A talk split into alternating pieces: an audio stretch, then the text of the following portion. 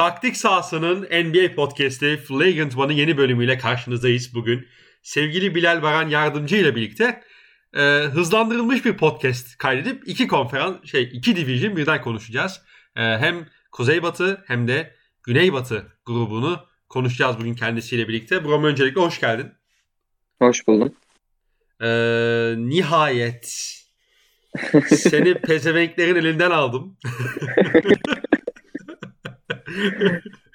Şimdi öyle demeyelim yani adamlara da ayıp olur.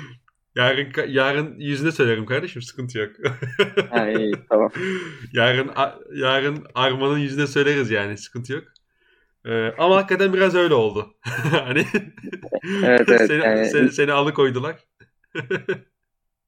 yani kaç gündür de zaten yapalım falan diye konuşuyoruz. Bir de yapacağımız günde saatinden sözleştiğimiz saatten iki saat geçe kaldı. Artık hakikaten o yüzden ben bir özür dileyim senden en başta. Estağfurullah canım. Burada özür dilemesi gereken biri varsa o da e, Arma Kaynar ve Recep Tamer Dinçer'dir. E, doğru neyse. doğru. Ben onlara podcast'ten sonra şey yaparım. Sen onlara ilet. neyse. İstersen Aynen. hemen hızlı hızlı başlayabiliriz. Kuzeybatı grubuyla başlayalım Olur. diyorum ben. Ee, tamam. Geçen sene NBA'in en iyi derecesine sahip olan takım Utah Jazz'le başlıyoruz. Ee, Utah geçen seneki kadroyu aslında çok büyük oranda korudu. Ee, Derek Favors'ı OKC'ye takasladılar. Ee, bir tek hani majör bir hamle olarak bakacak olursak onun da bütün e, olayı aslında lüks vergisi ödemek istememeleri ya da daha az ödemek istemeleri haliyle. Favors gitti. Yerine benim bu sene draftta beğendiğim oyunculardan olan Jared Butler eklediler e, kısa rotasyonuna. Uzun rotasyonunda da e, Hasan Whiteside ile Rudy Gay hamleleri geldi. E, burada bence Whiteside hamlesi şunu anlatıyor bize. Rudy Gobert'in sahaya getirdiği e, her şeyi aslında bütün maça yaymak isteyecek Utah Jazz. Yani Favors biraz daha farklı bir uzundu. E, Gobert'e nazaran. Whiteside aslında e, Fakir'in Gobert gibi takılabilir yani maçın e, 14-15 dakikası. Burada iki tane konu var bence. Birincisi e, Rudy Gay geldi. Onun sahaya yansıtacağı bir kısa 5 olur mu? Bunu önce sana soracağım ben. Hani Gay'in kısa 5 e, kısa 5'in 5'i olabileceğini düşünüyor musun? Onu soracağım. İkincisi Utah Jazz geçen sezon e, tabii ki belli başlı sakatlık problemleri yaşadılar. İşte Mike Conley olsun, Donovan Mitchell sakat sakat oynadı seri ama e, geçen sene konferans yarı finalinde e, 2-0 önde olmalarına rağmen devamında Kawhi'sız Clippers'a seri vermişlerdi.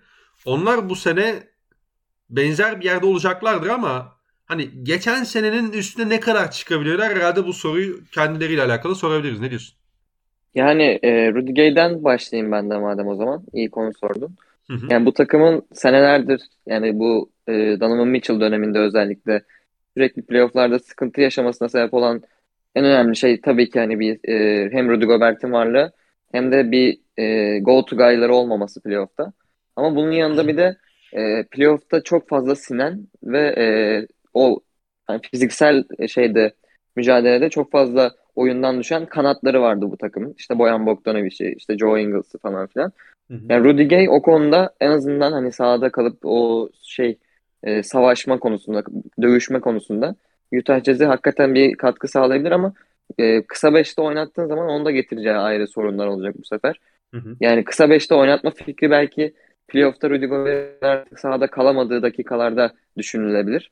Çok fazla hani karşı takımın kısası çok fazla atmıştır zaten o şekilde düşünebilir ama onun dışında asıl rolünün ben e, Boyan Bogdanovic'in yanındaki o pist işleri yapan kanat e, 4 numara rolünde oynamasını daha çok bekliyorum sezon, sezon genelinde. Ve o konuda da hani sağlıklı kalırsa gayet de katkı verebileceğini düşünüyorum. E, bu takım playoff'ta e, ne kadar ilerleyebilir? Yani bu dediğimiz sen de dediğin gibi yani Utah Jazz'in aslında birazcık kendi içinde halletmesi gereken bir problem bu. İşte Rudy Gobert'in varlığından hep bahsediyoruz. İşte 5 yıllık kontrat verdiler. Demek ki hani onu bir sorun olarak görmüyorlar ya da kaybetmek istemedikleri için yapıyorlar. E ona ona göre bir şey, ona göre belirliyorsun sen de tavanını o zaman yani. Rudy Gobert'e 5 yıllık kontrat veriyorsan senin tavanında bir, bir yerde kısıtlanacak yani mecburen. Yani onu aşmaları için yani Donovan Mitchell'ın artık hepten yani böyle ligin en iyi 5-6 oyuncusundan biri falan haline gelmesi lazım. Onu da en azından bu senelik ben beklemiyorum. Yani yine ben playoff'ta e, yani iyi geçen bir normal sezon sonrası playoff'ta belki ilk tur eşleşmeye göre belki ikinci turda eğlenecekleri bir sezon olacağını düşünüyorum. Ya benim de Utah'la alakalı hani çok büyük beklentilerim yok. Ee, sadece hani Gober konusunda sana şöyle bir ek yapayım. Geçen seneki playofflarda aslında şey serisinde işte bu e, Clippers serisinde Utah'ın bence en büyük problemi Gober'in sahada kalamıyor oluşu ya da e, işte savunmada bir zaaf oluşması değildi. Utah karşısında Clippers aslında Gober dışındaki biraz daha zayıf savunmacıları kendi istediği oyuncularla eşleştirip Gober'in oyuncusunda yani Teresmen'i savunuyordu Gober biliyorsun. Onu genelde evet. zayıf taraf şütör, şütör olarak ya da işte zaman zaman e, forvetten kat yapan oyuncu olarak kullanarak e, aslında e, Gober'in kendini istem yani istemsiz şekilde bile hani çünkü biliyorsun uz, uzun her zaman içeriye penetre olduğu zaman e, hep bir içeriye adım atar. Yani o içgüdüsel olarak yani yılların getirdiği bir alışkanlık en nihayetinde. Utah'ta da bu saldırı noktası dedikleri işte point of attack konusunda e, iyi savunmacı pek yok aslında kısa olarak. Yani bu potansiyeli olan aslında bence bir tek Donovan Mitchell var. Ama Donovan Mitchell'da genelde çok büyük bir skor yükünü taşıması gerektiği için özellikle geçen seneki Mike Conley sizlikte de bu Clippers serisinde o da haliyle savunmada her zaman benzer eforu sergileyememişti. Ve dolayısıyla Utah kolay delinen bir takım haline geliyordu. İşte Boyan Bogdanovic'dir, işte e, Mike Conley'sidir, işte Donovan Mitchell'dır falan filan. Dolayısıyla Gobert o da yardıma geldiği için hani e, Gobert'in boyalı alana girmesini böyle cezalandırmıştı Clippers esasında. Gobert'i bir Gobert üzerinden saldırarak değil. E, onu söylemek e, istedim sadece. E, gay konusunda da ben çok böyle hani e, aman aman bir şey olacağını düşünmüyorum. Hani bir kısa beş olabilir evet ama sen bu kadar kolay geçirgen kısalara sahipsen e, arkayı toparlayama, toparlayamayacak bir oyuncunun 5 numara oynaması ne kadar mantıklı mesela? E, bunu da herhalde sormak gerekiyor. Onun evet. dışında benim de ekleyecek çok da fazla bir şeyim yok açıkçası. Çünkü 10 takım konuşacağız. Utah'ı biraz kısa geçelim Aynen. istiyorum. E, alt üst. Aynen. 52.5. Ee, geçen sene kaç almışlar? Gerçi çok fazla almışlar. Geçen yani, sene 72 maç vardı 72 maçta tam 52 galibiyet almışlar abi. Ben üst diyeceğim zaten rahat. Ben üst ya evet rahat yani. Yani bu takım sakatlanmadığı sürece herhalde ee, yani nasıl diyelim 57-58'i zorlar gibi geliyor bana. Yani iyi bir normal evet. takım olacaklar yani. Onu, ona şüphemiz yok herhalde ikimizin de. Aynen. Üst Denver, rahat üst. Denver Nuggets. Ee, Denver Nuggets bu sezon sonu bu sezon başlangıcında iki tane oyuncusuna kontrat verdi. Aaron Gordon ve Michael Porter Jr. ile kontrat yenilediler biliyorsun. Ee, Ve bu aslında on, şunu söylüyorlar. E, Denver Nuggets yönetimi diyor ki bizim çekirdeğimiz, dörtlü çekirdeğimiz artık belli. Jamal Murray, Nikola Jokic, Aaron Gordon ve Michael Porter Jr. Yani biz e, bu dörtlüyle yola devam edeceğiz diyorlar. Tabii ki Jamal Murray'nin şu anda bir çap, e, sakatlığı var. Çapraz bağını koparmıştı biliyorsun. Ee, şeyde Nisan'da. Nisan'da. Hı hı. Ee, normal ha, sezonunda mıydı hatta? E, aynen. Aynen, aynen doğru. Tamam. Playoff'a gelmeden önce çapraz bağlanı koparmıştı. E, o da hala dönmedi. Ne zaman döneceğini tam olarak kestiremiyoruz. E, Nikola Jokic Nikola Jokic olarak devam ediyor zaten. e, bu takımda da aslında çok majör olarak bir değişiklik olmadı. Sadece hani üzerine herhalde konuşabileceğimiz e, değişiklik olarak Paul Millsap yerine Jeff Green geldi. Ee, onun dışında ben çok öyle aman aman bir şey görmedim yani yani değişiklik olarak. Ee, geçen sene Cemalsiz olmalarına rağmen playoff'ta bir tur geçtiler e, Portland'a karşı. Ama yeni bir sezonda farklı bir yapı artık e, kurumuna gerekecek. Burada birkaç tane oyuncuya e, rol ver, verecekler. Daha fazla rol verecekler. İşte Michael Porter Jr.'dan e, net bir sıçrama bekliyorlar belki. Ya da işte Monte Morris'in daha yırtıcı olmasını isteyeceklerdir. E, ama bu sezonun şu anda benim için en azından sorusu bu takımın Cemal Murray'siz tavanı sence ne? Ee, bu takımın Cemal Murray'siz tavanı yani bu sezon yine e, normal sezonda özellikle hani batı, Batı'da çok fazla e, hani herkesten çok güçlü bir takım olmadığı için bu sene genelde yakın takımlar var. O yüzden hani elindeki süperstarları hangi takımın daha iyi bir daha böyle hani oyunu daha çok değiştirebilen bir süperstarı varsa o daha avantajlı bir duruma durumda olacak bence. Hani bu Dallas için de söyleyebiliriz. Elinde Doncic olacağı için ben mesela Utah'tan çok Dallas'a güvenirim. Ve, veya Denver'da konusunda da aynı. Yani elinde yok hiç olan bir takıma ben mesela Portland'dan daha çok güvenirim yine aynı şekilde. O yüzden hani Denver'ı o konuda yine iler yani e, konferansın bir tık başüstü takımlarından biri olarak görüyorum hala. Jamal Murray'siz halinde bile. Jamal Murray geldiğinde yani gelebilirse bu sezona ki gelir herhalde yani o kadar sezon kapatacak kadar büyük bir sakatlık değil diye biliyorum. Yani zaten şey çapraz bağını geç yani 6 ay önce kopardığı için şu anda da hı hı. E, yavaş yavaş hani işte e, antrenmanlarda işte şut falan çalışıyor. Hani sahada sahaya giriyor yani. Ama tabii biraz e, daha süresi var gibi duruyor. Hani belki bir ay, belki yani iki ay. Playoff'a playoff'a e, diri bir Jamal Murray ile girdiğini düşünelim Denver'ın. E, bu senaryoda geçen sene bile hani e, o kadar sakatlık falan filan oldu. Denver'ı finalde göre, görebilirdik çok rahat bir şekilde belki de Jamal Murray'li bir Denver'ı. Bu sene de o yüzden benim onlardan beklentim yüksek yani. Playoff'a tamamen sağlıklı kalacaklarını düşünürsek e, ve yine bahsettiğim gibi Batı'da iki sene önceki gibi hani herkesten güçlü bir Lakers Clippers ikilisi yok yok bu sene onu da düşünürsek Denver'ın elinde işte yok içi Jamal Murray'si belki bu sene bir seviye üstüne koyacak Michael Porter Jr.'ı hani bu belki biz Aaron Gordon artık onu bekledi kaç sene oluyor ama hani belki o da bir seviye üstüne koyacak falan filan. Ben bu takımı yani bütün Lakers'tan Lakers hariç her takımın önünde görürüm yani playofflar başlayacağı zaman. Geçen sene de hani çok izlemek isterdim o yok için MVP sezonunda sağlıklı bir kadroyla playoff'ta yarışmasını. E bu sene inşallah yok hiç formundan bir şey kaybetmezse ve sağlıklı giderlerse hakikaten bir iddiaları olacağını düşünüyorum ben konferans kazanma konusunda.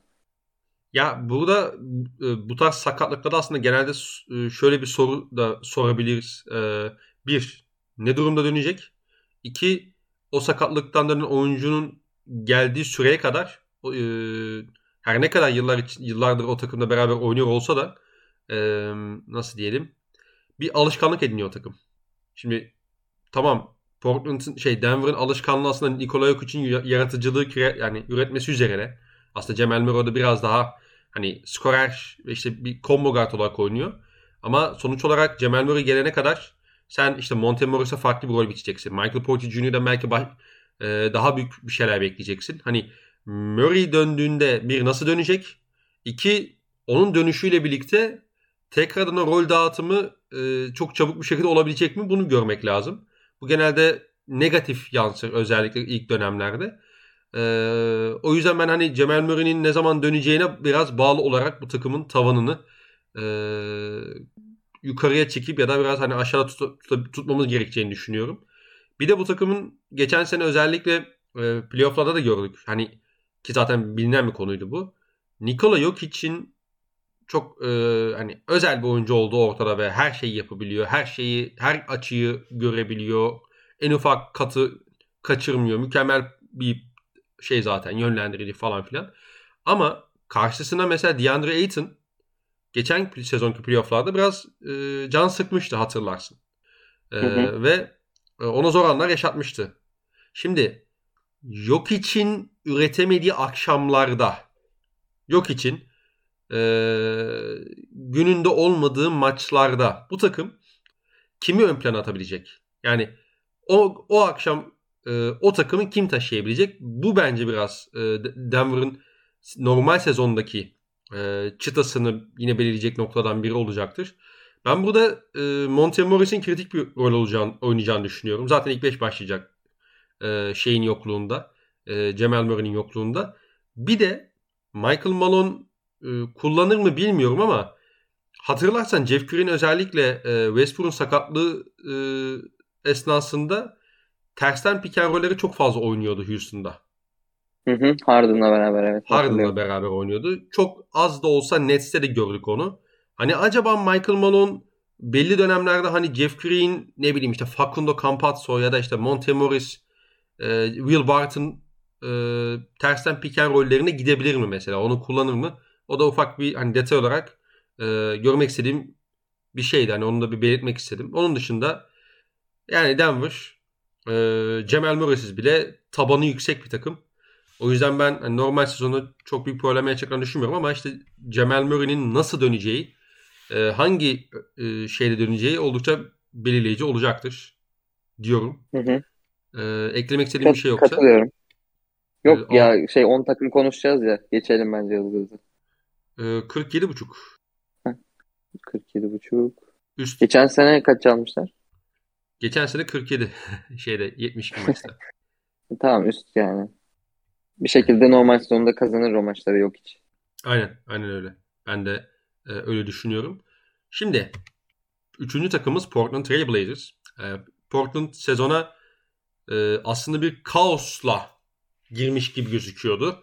Bu kaosu iki, e, iki başlı bir kaos aslında. Birincisi koç değişikliği. E, Terry Stotts Denver Nuggets'ı kaybettikten sonra kovuldu. Yerine Chauncey Billups geldi. Chauncey Billups geldikten sonra oyunculuğun döneminden kalan bir tecavüz davası o, e, üzerine bir tartışma döndü. Neil o şey basın toplantısında e, o süreci çok kötü yönetti. Damian benim bu davayla alakalı bilgim yoktu tarzında konuş bir tweet atmıştı hatırlıyorsunuz belki.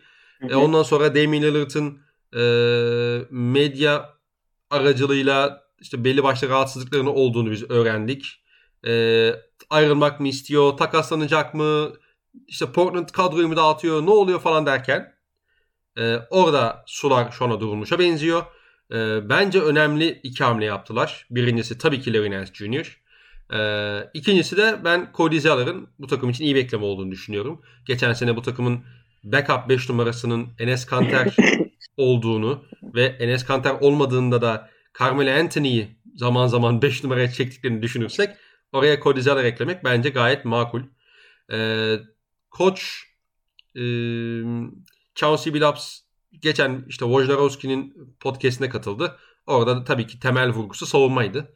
Bu takım çok iyi bir hücum takımı ama herhalde bu Portland ile alakalı sormamız gereken bir numaralı soru e, bir numaralı soru bu takım iyi bir savunma takımı olabilir mi?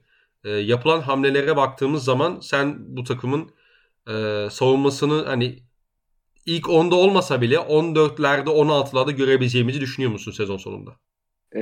Yani o tamamen birazcık derinlensin ne kadar sağlıklı bir sezon geçireceğine bağlı.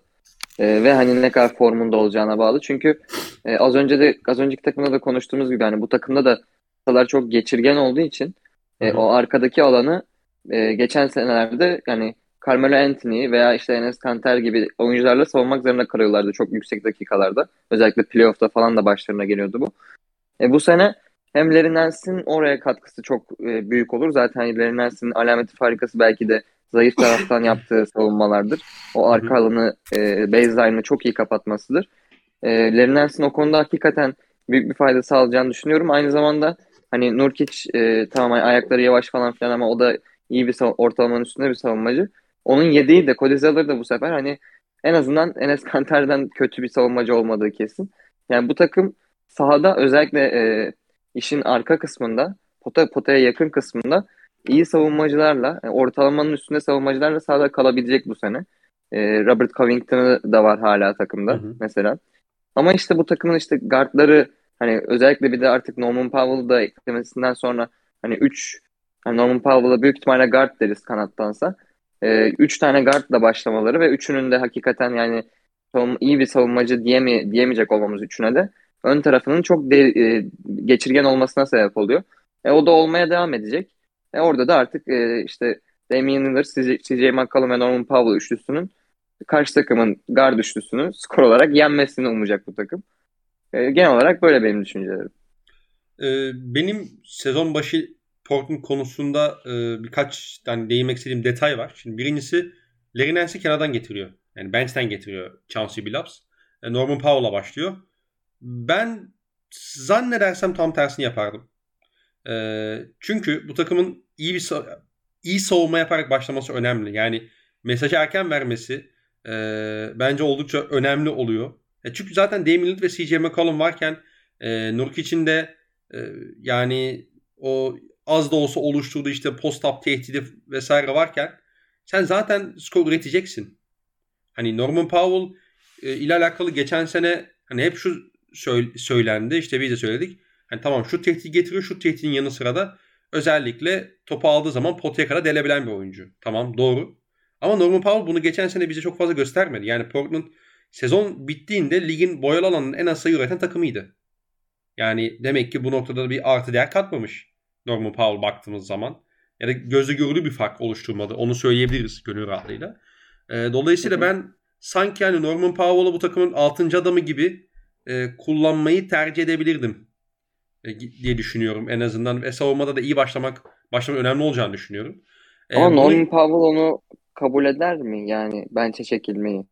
Abi Artık yani o Damien, bir oyuncu olduğunu düşünüyordur bence. Yani Damian Lillard'ın, CJ McCollum'un falan olduğu yerde de e, olay çıkartamasın be. Hani Norman Powell'da. Yani senin dediğin her türlü daha mantıklı zaten. Hem o üçlünün dakikalarını ayırıyorsun ve neredeyse sağ, her dakika o üçten ikisiyle sahada kalmış evet, oluyorsun aynen. neredeyse. Ta, tam olarak bu. Yani ve aynı zamanda Covington ve Larry gibi iki tane hakikaten fena savunmacı yani Covington için fena savunmacı değil derim de Larry gayet iyi savunmacı. İki tane savunmacı kanatlı da sahada kalıyorsun. Senin dediğin her türlü daha mantıklı yoksa yani.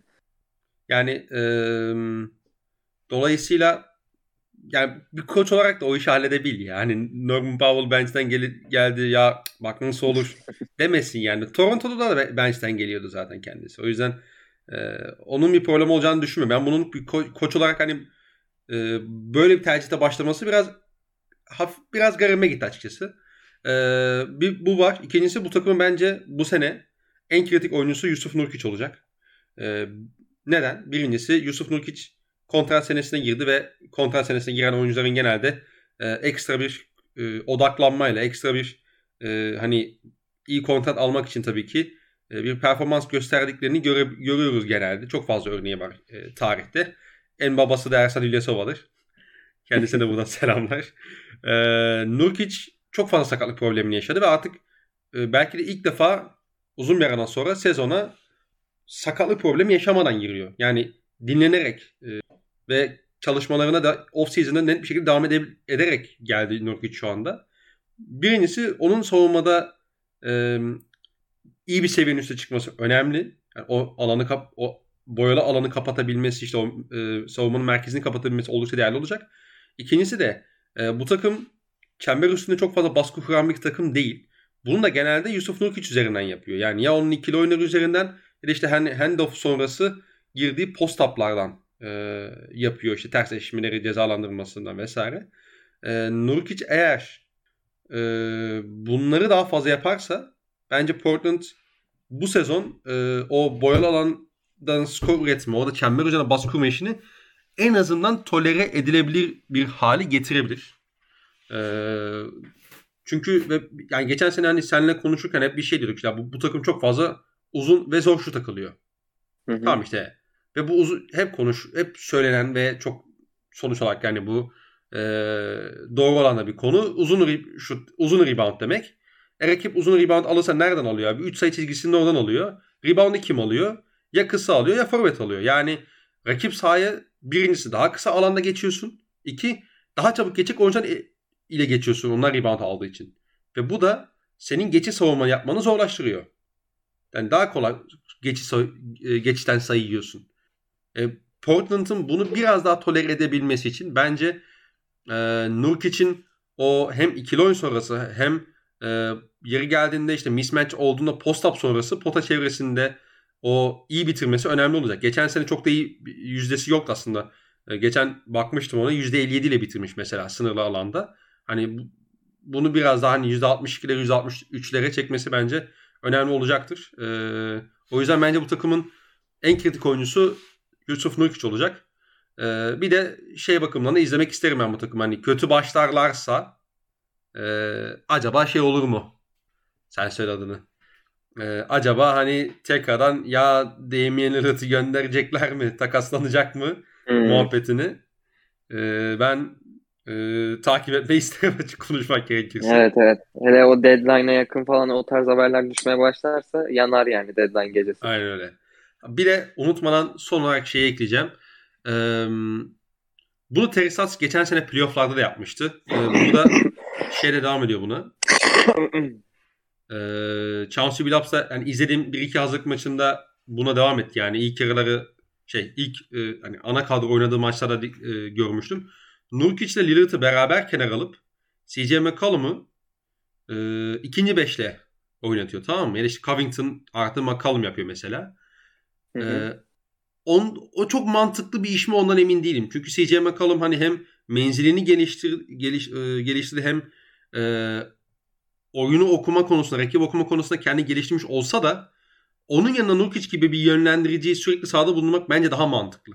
Yani sezon evet. ilerledikçe e, ki geçen seneki playofflarda bence Terry yaptığı en büyük hataydı o. Hani e, neden bunu yaptığını biliyorum bu arada. O, onun işte yok içi yok içi aynı anda sağlatmak istiyor. Yok içi falan filan ondan da. E, ama şey hani burada bence en azından Damian Lillard'ın işte diğer e, şey beşle sağda olması e, bench beşiyle sağda olması e, ve Yusuf Nurkic'in CJ McCollum'la sağda kalması bence e, set kalitesinde, set hücumunda bir tık daha yukarıya çıkartabilir gibi geliyor bana. Bu dediğim gibi preseason'ın gördüğüm bir şeydi. Belki sezon başta, başlamasıyla birlikte bunu da değiştirebilir koç yani. O yüzden e, onda ilerleyen dönemlerde bir göz atmak lazım bu duruma diyorum. Ve alt üst baremine geçiyorum. Okey. Neredesin abi? 44.5. Üst ya. 4 üst bence de üst ya. 44 az olmuş ya. Herhalde Las Vegas şey diyor. Bunlar her sene zaten illa bir sakat bırakıyor. Larry Nance ba- bağlar bağlar gidecek yani sezon ortasında iki ay. Yani işte yok işte CJ McCollum e, işte elini kırdı iki ay yok işte Yusuf Nurkic e, bacağını kopardı bu seneyi kapattı falan herhalde. Son yıllarda biliyorsun maalesef çok fazla başlarına geldi bu iş. E, evet. O yüzden e, hani herhalde Las Vegas'ta biraz buna buna bakarak yapmış bu işi. Ya da Damian Lillard'ın takaslanacağı haberini veriyorlar bize önceden bilemiyorum. Ee, ama Olabilir. Evet. bugünden itibaren yani bugünden bakınca 44.5 bence tertemiz üst. Üst ya evet ben de üst diyorum. Minnesota. Haydi. ya ya. ee, Minnesota'da son yıllarda aslında sakatlıklarda çok fazla problem yaşayan ve e, kötü e, şey tercihleriyle hani yönetim tercihleriyle e, Carl Anthony Towns'un en iyi yıllarını heba eden bir organizasyon olarak karşımıza çıkıyor. E, şu anda ilk beşleri şu olacak. D'Angelo Russell, Anthony Edwards, Josh Okogie, Jaden McDaniels ve Carl Anthony Towns. E, muhtemelen Chris Finch bu beşte sahaya çıkacak. E, maçlara böyle başlayacak. E, benim sana sormak istediğim soru şu aslında bu takımla alakalı. Minnesota sağlıklı kalırsa play-in yarışında nerede olur? Mesela Kings'in üstüne yazıyor musun? Pelicans'ın üstüne yazıyor musun? Ee, zor soru ya valla. Ama sanki ikisinden de bir tık geride gibi bana göre. Hani play-in yarışında ol, olabilirler gayet bu sene. Hani çok e, kötü takımların arasında iyi kalıyorlar. Hı. En kötülerin arasında iyi kalıyorlar. Ama yani o da e, 10. sıra için bir e, zorlama olur bence anca. Hani hı hı. Böyle 7'den 8'den falan play'ine girebileceklerini düşünmüyorum da hani böyle 9'u 10'u zorlayabilirler belki. Ama yani bu takımın e, bu kanat rotasyonuyla zaten hani çok da bir oralarda iddiasının olması bile hani diğer takımların kötülüğünden kaynaklanıyor bence biraz. Hani bu takımın bütün dertlerini düşününce işte iki e, en en iyi iki oyuncusunun D'Angelo Russell ve Carl Anthony Towns gibi ciddiyetsiz işte maçların arasında maçtan çok düşen oyuncular olması gibi problemleri var zaten. Onun dışında yani bir de kanattan hiç üretim alamıyor bu takım e, hücum hücumda. Yani bunların hücumunun tek düze olmasını sağlıyor. Özellikle işte Kat Carl Anthony Towns'da sağlıklı sezonlar geçiremedikçe Minnesota'dan biz hakikaten iyi bir basketbol izleyemedik e, geçtiğimiz senelerde. Hı hı. E, işte Malik Biz de hani bu takımın bench'ten gelen önemli bir oyuncusu. Yani o evet, evet yani normal herhangi bir takımdan daha bir üst seviye 6. adam Malik Biz'di. Ama yani dediğim gibi bu takımın Malik Beasley'e gelene kadar çok fazla sorunu var. Hani oradaki o iyilik tamam ama oraya gelene kadar halletmesi gereken çok fazla sorun var. Ve hani ben dediğim gibi en, en iyi iki oyuncusu bu kadar e, basketbola kafasını vermiyorken, Minnesota'ya kafasını vermiyorken ben niye vereyim onlara güvenip o yüzden ben güvenmiyorum yani Minnesota'ya hala. Ya bu takım e, özellikle Butler sonrası senelerde sezonlara aslında böyle bir gazla ve e, iyi de başlayarak giriyorlardı. Hani mesela Minnesota'nın hangi sene 18-19 galiba ya da 19-20 de olabilir çok önemli değil. İşte bir başlıyorlar işte abi ilk 7 maçın 5'ini kazanmışlar tamam mı? Mesela 5-2 ile girmişler. Aa Minnesota playoff mu yapacak bu sene falan filan diyorsun. Sonra bir şey oluyor. Ya biri sakatlanıyor. İşte Towns elini kırıyor. İşte trafik kazası geçiriyor falan filan. Ee, bir anda şey yok. Towns mesela iki hafta kaçırıyor. Haydi gitti ondan sonra o iki hafta içerisinde mesela bir altı geçiyorlar ve bir anda dağılmaya başlıyorlar. Diyorsun ki ya bu sene olacak mı acaba? Bu sefer başka bir şey ortaya çıkıyor. Abi yine biri sakatlanıyor ya başka bir şey oluyor. Hani e, ve bu takım iyi başlasa bile bunu bir türlü devamını getiremiyor. Kendi hataları olabilir. Yani olabiliyor. E, başka hani dış sebepler olabiliyor ama sonuç o, sonuç olarak biz bunu görüyoruz yıllardır Minnesota'da. Dolayısıyla bu takımla alakalı sormamız gereken soru aslında ilk soru bence bu takım sağlıklı kalabilecek mi? Ve o iyi başlangıcı ki ben Minnesota'nın sezona iyi başlayabileceğini düşünüyorum. Bu preseason'da da oldukça e, hani coşkulu ve keyif verici basketbolda oynadılar. E, hani sağlıklı baş, sağlıklı kalabilecekler mi ve bu iyi başlangıcı bir şekilde bir dengeye oturtabilecekler mi? Bu takımla alakalı en kritik soru bu. Diğer nokta ise bu takımın en özel oyuncusunun Towns oldu. Zaten ortada ama en kritik oyuncusu D'Angelo Russell.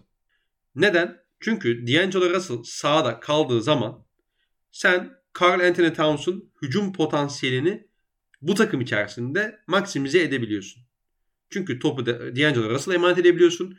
Towns'u 2 numara gibi, Kyle Korver gibi perdeden çıkartabiliyorsun.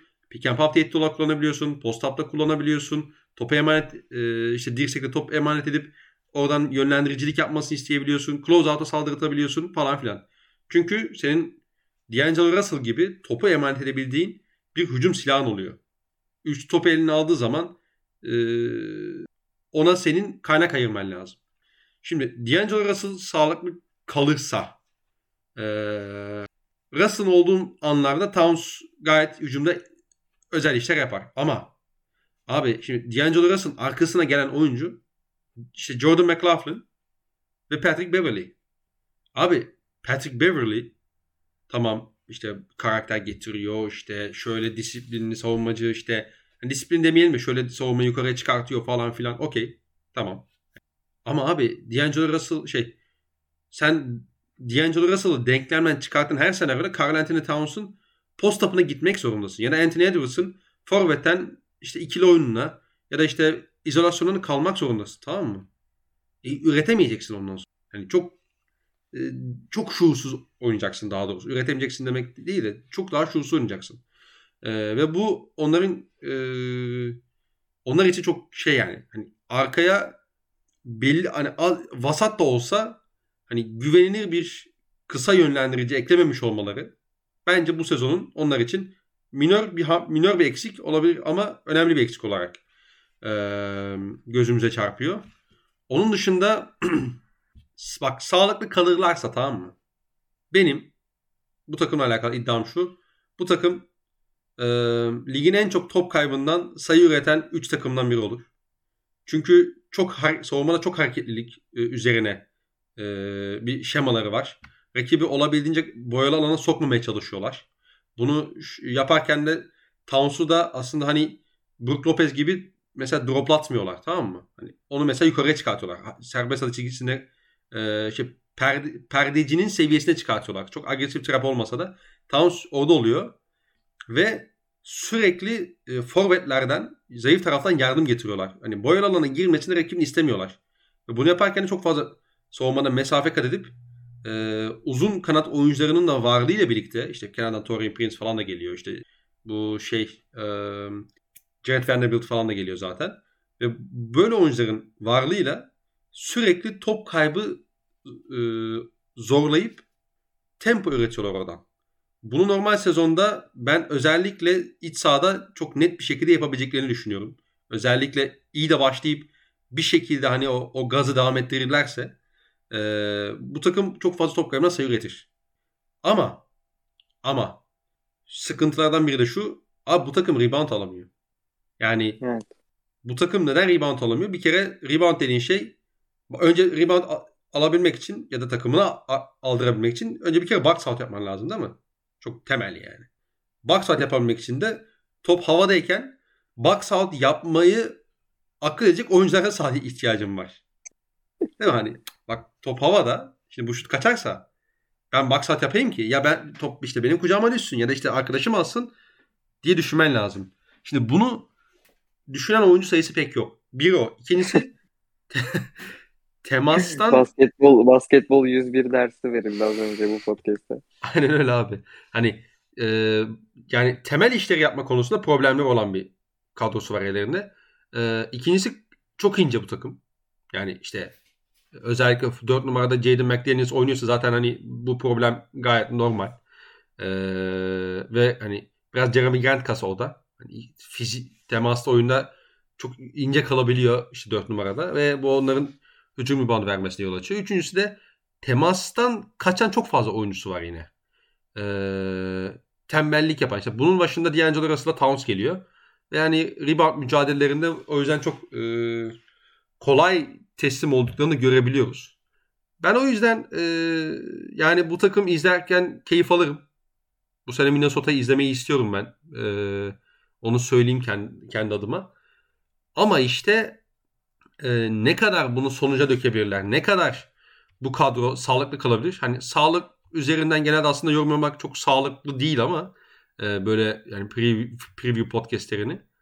Ama e, hakikaten şey yani. Bu takımda onu söylemek gerekiyor çünkü illa bir şey ortaya çıkıyor. E, o yüzden bilmiyorum. Yani e, bir görmek lazım. Bir sahada görmek lazım. Kasım ayını Kasım ayını bir görelim. Minnesota'da öyle söyleyeyim. Evet. Evet. Ekleyeceğim Çok bir şey var bilinmez var bu takımda ya. Tabii, Yok tabii. yani ben benim güvenmeme sebebim tamamen dediğim gibi çok fazla bilinmez olması ve bu o bilinmezleri kaldırmak için bana yeterli done verilmemesi Minnesota tarafından son senelerde. O yüzden hani ben çok böyle güvenmiyorum ama yine play'in yarışında sonları zorlayabilirler. 35.5. Geçen sene play'in yapan takım kaç almıştı ya 72 maçta? Biliyor musun? Ee, şey işte Golden State mesela şey yaptı. Ee, San Antonio mesela play'in yaptı. San Antonio en aşağıdan yapandı. 33-39 yapmış mesela San Antonio. 10. Yani bu sene play'in, takım... play'in, play'in bandı o zaman 37 falan olur. Yani 36-37 belki. Aynen. Ee, aynen. Barem kaçtı? 35.5 muydu? 35.5 aynen. O zaman ben alt diyeyim ya. 35-34 falan o civarlardan alt diyorum. Minnesota'ya alt demek böyle şey ya. Safe bet. O yüzden ben de alt Evet evet. o yüzden ben de alt diyeyim. Senin OKC ile alakalı konuşmak istediğin bir şey var mı? Abi yok yani ben ne konuşayım ki Oklahoma ile alakalı. Çok konuştuk bir podcast'te zaten. Hani, e, Oklahoma'nın alakası olmayan podcast'lerde bile çok fazla konuştuk Oklahoma'yı. Ve hani onların OKC'nin alakası olmayan podcast'ler yoktur. Doğru pardon çok özür dilerim. Oklahoma City Thunder öyle bir camia. Yani o yüzden onların üstüne ekleyeceğim benim pek bir şey yok. Çünkü hani sizin de ekleyeceğiniz pek bir şey yok. Aynı plana girdiniz. Büyük ihtimalle sizin için yani 3 sene boyunca sadece oyuncuların gelişimi veya hani bir majör bir takasa girmeniz dışında pek bir şey farklı bir şey konuşamayacağız. O yüzden sana bırakıyorum ben. Sen hani çok fazla da uzatmadan bir değerlendirmeni yap. Geçelim. Abi şimdi tabii ki Sam Presti bu işi benden milyon defa daha iyi biliyor. İşte sabah akşam bu takımla alakalı kafa yoran o falan. Hepsini anlıyorum. Tamam mı? Okey. Cepte. Ama abi 2021 NBA'nin sana gösterdiği çok net bir şey var. Birincisi senin fiziksel bir takım olman lazım. Açalım bakalım son yıllardaki şampiyonlara. Hem fiziksellik ortaya çıkıyor. Senin, şu anda kadrosuna, kadrona bakıyorum. Fiziğiyle oynayan ana kadroda fiziğiyle oynayan gençlerin arasında bir tek Lugensdorf var. Lugensdorf da 6-4 boyunda işte 1.93 boyunda bir guard. Bu bir. İkincisi hani senin fizikli kanat oyuncusuna yap, yatırım yapmıştın yok. Yok.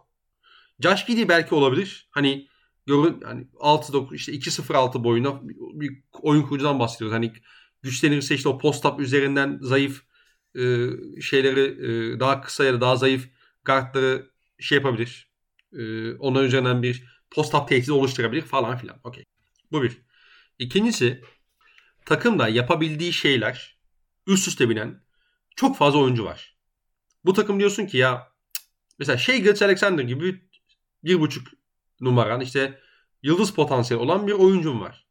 Sen gidiyorsun mesela bu adamın yanına tamam bu, em, tamam daha fazla ball handler'a sahip olmak güzel bir şey. Okey tamam. Bu olması gerekiyor zaten ama sen gidiyorsun mesela bu sene 18. sıradan Treyman'i şey yapıyorsun. Draft ediyorsun. Ya Treyman'in getireceklerine senin ne kadar ihtiyacın var? Ben merak ediyorum. Pokuševski hala Pokuševski ile alakalı yorum yapmak istemiyorum. Bugün konuşacak olsam ana bacı düz giderim. Yalan yok. Ama Pokuševski ile alakalı konuşmak için hala erken. O yüzden bir şey demiyorum ona. Yorum yok. Ee, işte bir tek Giddy abi. Hani şeyi kenara bırakıyorum. Şeyi Gilles Alexander'ı kenara bırakıyorum. Bir tek Giddy. Ama onun dışında ya şu da doğru yatırım yaptı OKC dediğim bir oyuncu ben göremiyorum. Ya da en azından ya bak Beasley'nin şöyle bir potansiyeli var ve bunu ortaya çıkartıyor. Yok abi Beasley bir potansiyel ama Beasley şey hala bana o yeterli şey göstermiyor. Yani çocukta o ateş yok ya. Böyle o ateş oynarken yok onu yani. görüyorsun yani. He. Yani ne derse onu yapıyor tamam mı? Ne derse onu yapıyor. Yani köşe yani ekstra bir şey yok. Kadro sağlamken. Bu hani bu şey yani bu senin otomatikman zaten mental olarak gelişim göstermen gerektiğini bize sunuyor.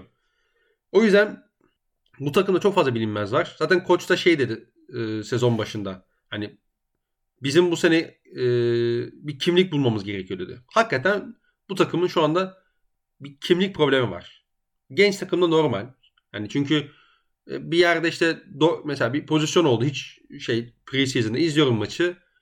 Bir pozisyonda örnek veriyorum bu arada. Josh Giddy pick oynadı. Olmadı. Hop Pokuševski'ye verdik ikili oyun şey topu. Pokuševski ikinci oyun oynadı. Olmadı. Hop Treymen'e verdik. Olmadı. Hop dördüncü pick and şeyle deniyorsun mesela atıyorum.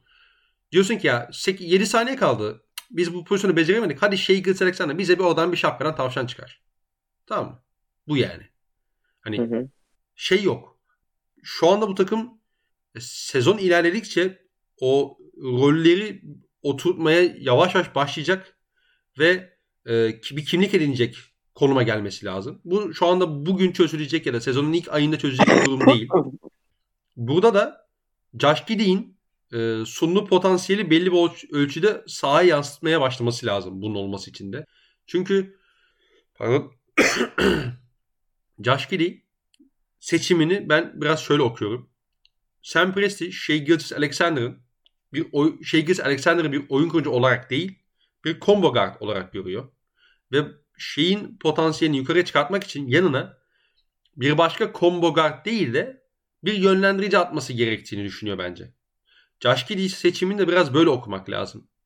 Hani hem Josh Giddy'ye güveniyor ama hem aynı zamanda da şeyin yanına bu profile bu sezon gitmesi gerektiğini karar vermişler. Ben öyle yorumladım. Çünkü biliyorsun James Booknight seçimi falan çok konuşuluyordu bizde. Ee, onun üstüne Josh Giddy hamlesi enteresan kaçmıştı birçoğuna göre. Ee, böyle düşünüyorum. Ee, kadro yapılanması sıkıntı şu an için. Sezon sonu kararlar vereceğiz. Kime devam ediyoruz, kimle devam etmiyoruz. Onu göreceğiz ama hani bu sene e, bu takım çok tat kaçırır ya izlerken. Herhalde hani gecenin bir vakti gecenin dördünde böyle bir anda ben Pokuševski'ye saydırdığım tweet fludunu sizlerle paylaşıyor olacağım yani sık sık. Ee, onun dışında ee, senin şey vardı ya e, neydi filmin adı ya Kevin Garnett'in oynadığı bir Uncut Gems. Orada hani e, let's bet on this shit, let's bet on this shit diye bir sahne vardı ya. Senin de işte Oklahoma geceleri let's tweet on this shit diye hani her şey hakkında maç hakkında tweetlerini çok fazla görüyoruz. Bu sene de büyük ihtimalle o tarz bir şeyler göreceğiz yani. Yani e, bok gibi oynuyoruz. Ne fark eder? Yine de OKC diyorum. Geçelim. E, alt üst. 23.5 alt. Yani şimdi sizin sezonun ikinci yarısı şey Cicius Alexander'a kardeşim sen sakatsın deyip oynatmayacağınız çok da garanti değil bence. Böyle bir ihtimal var yani. Bunu yapabilirsiniz. O yüzden ben alt diyorum yani. Alt daha güvenli bir bahis gibi geldi bana. Abi şey sakattı bu arada. Hani onu söyleyeyim de geçelim ama. Yok yani Akıllarda soru işareti kalmasın diye. çocuk sakatlı. Kanada ile milli, Kanada milli takımında oynamaya da gidemedi mesela. Çünkü niye sakattı yani? Hatta açıklama Hadi yaptı yani saka, sakatlığım var falan filan diye.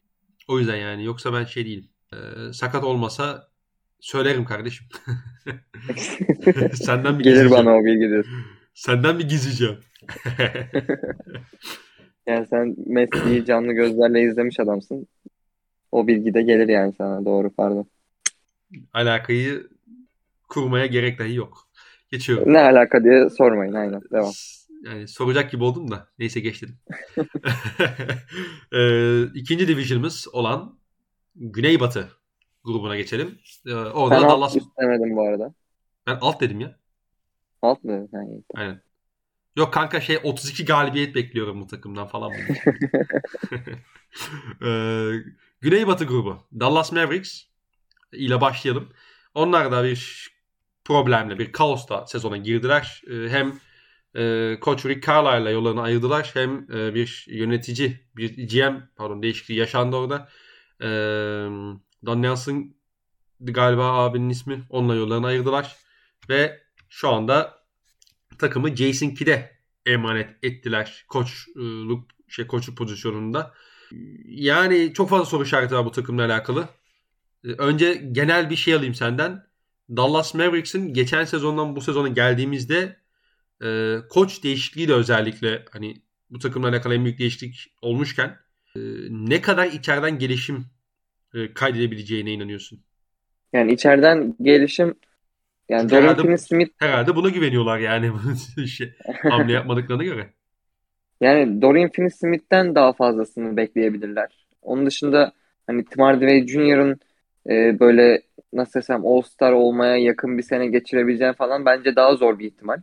Hani Dorian Finney-Smith oyununa birkaç bir şey daha ekleyebilir. İşte ne bileyim topla karar verme yetisi daha fazla gelişebilir. Mesela hani closeout'lara falan filan saldırabilen bir oyuncu haline gelir. İşte daha yüzdeli şut atar, daha volümlü şut atar. Ee, yani bu, bu tarz bir oyuncu Doncic'in yanında. Zaten hani isteyeceğin tarzda bir oyuncu.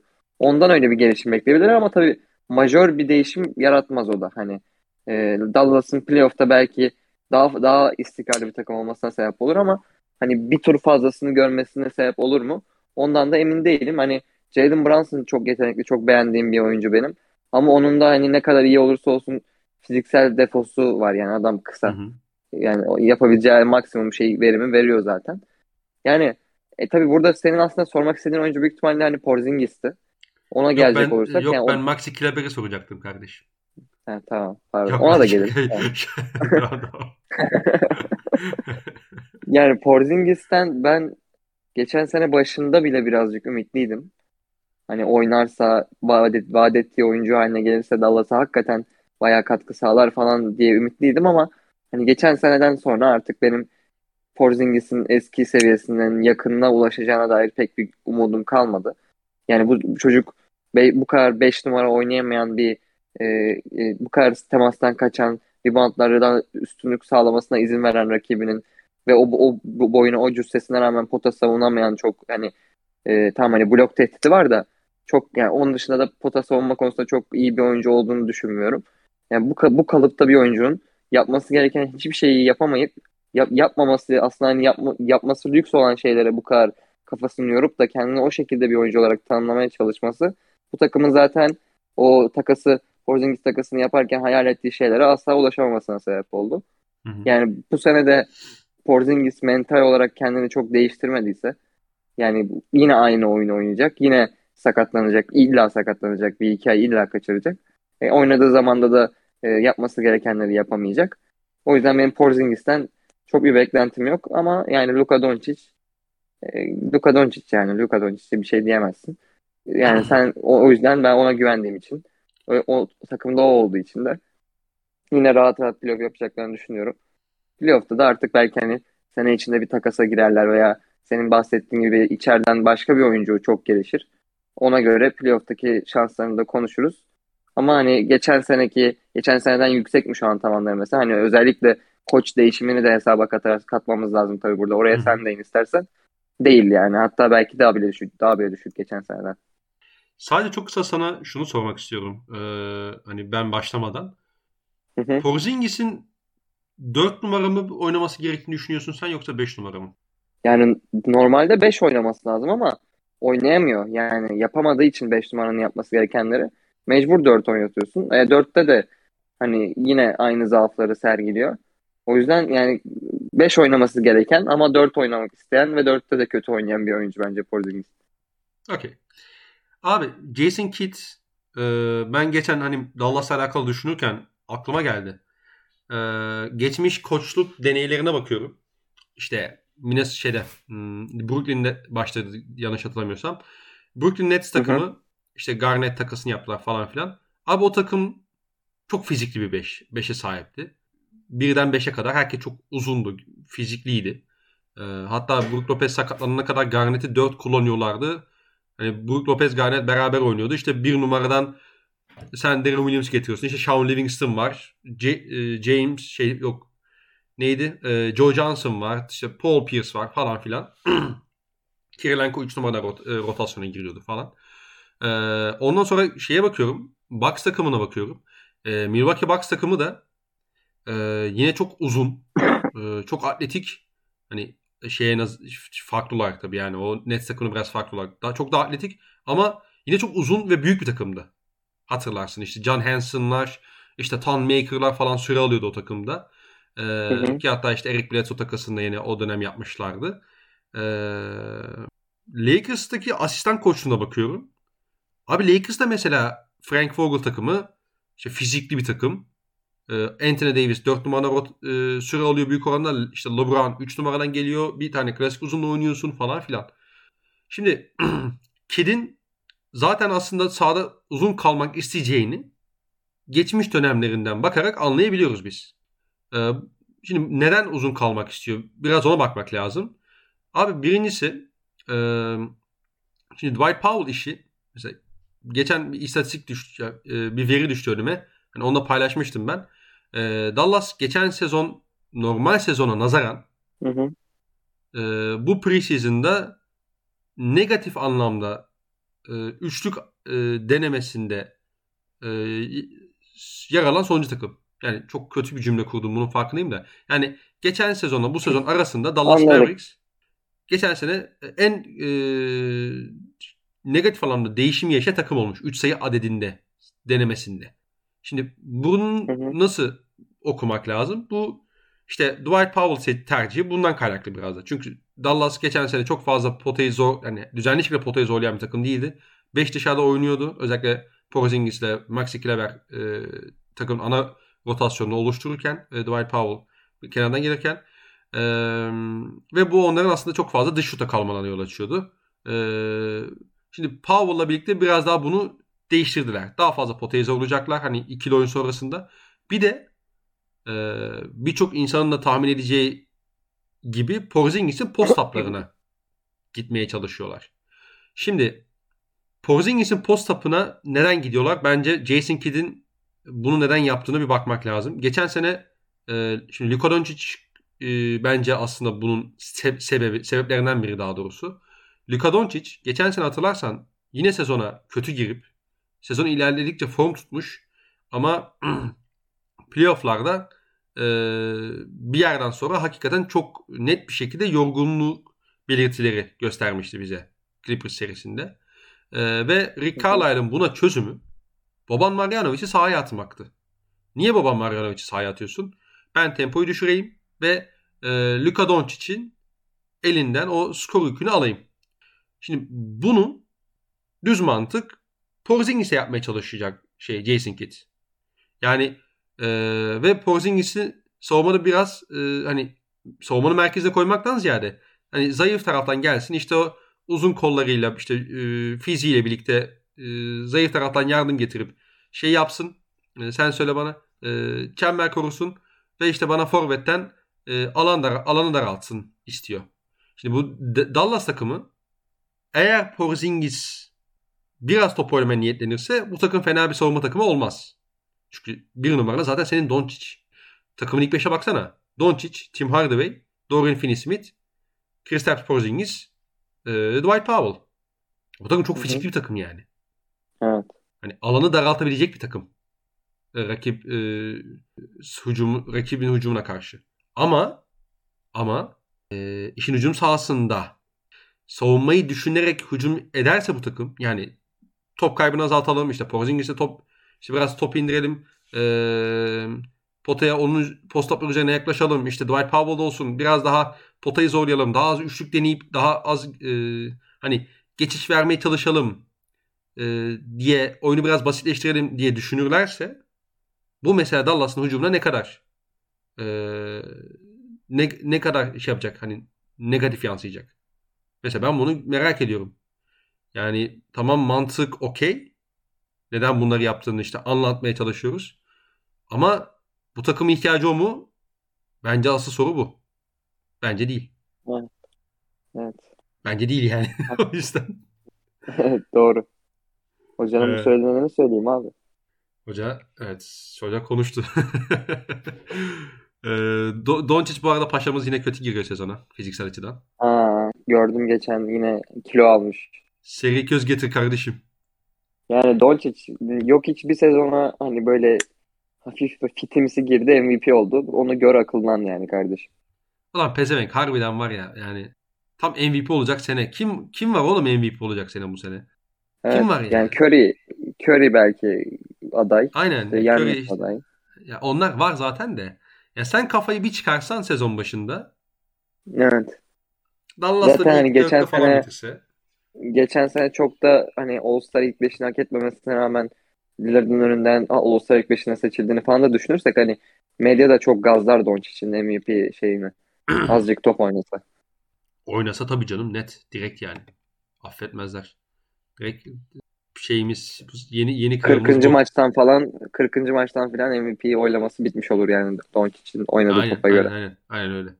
Ama işte Paşa'mız e, sezona yine yavaş girecek anlaşılan. Bu da yine Dallas'ın sezona biraz e, yavaş girmesine yol açabilir haliyle. E, hı hı. Yani dediğim gibi Jason Kidd'in bu e, geçen sene takımın şeyini oluşturan işte 5 dışarıda bol üçlüklü matematik oyunuyla e, matematik oyunu kazanarak aslında o maçı kazanmaya çalışan yapıya karşı oluşturduğu kontra ne kadar artı değer katacak bunu görmek lazım. Bence katmayacak. Yani bunu katacağını düşünse Rick Carlisle yapardı diye düşünüyorum.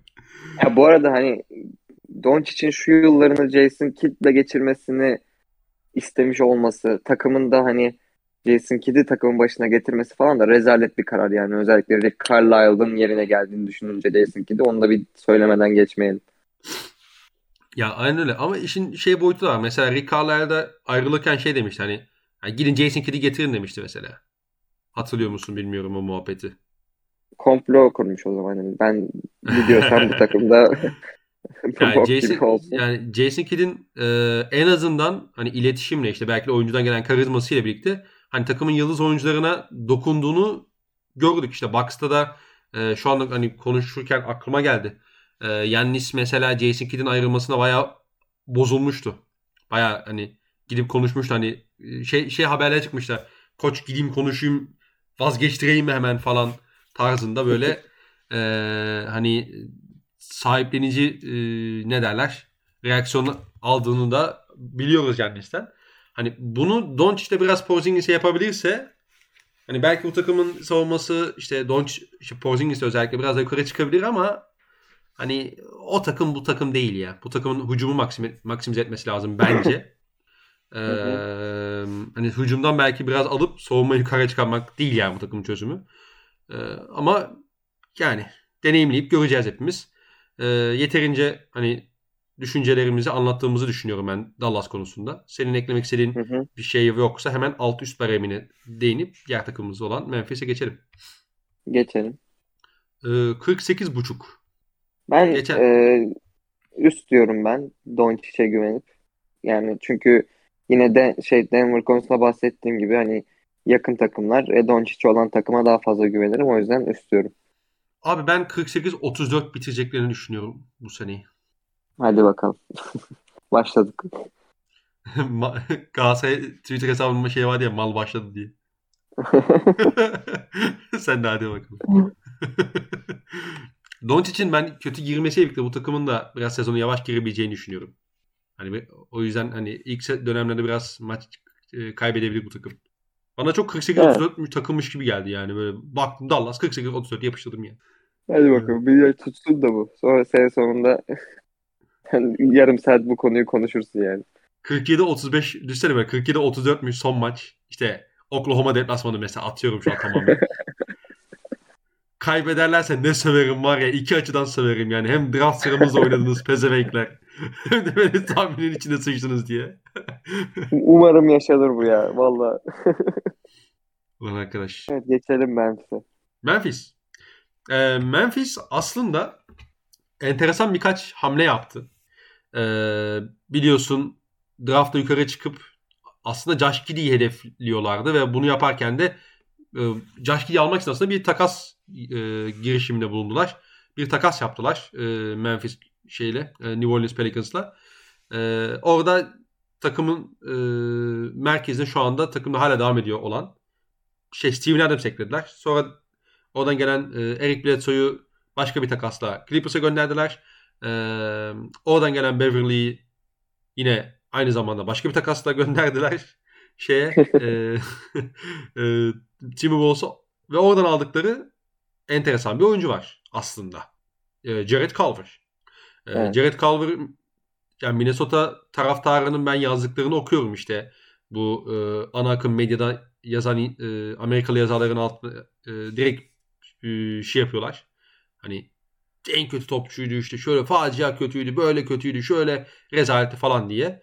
Ki Culver hani bir şey göstermedi yani. Ama hala Jared Culver hala değerli bir prospekt bence.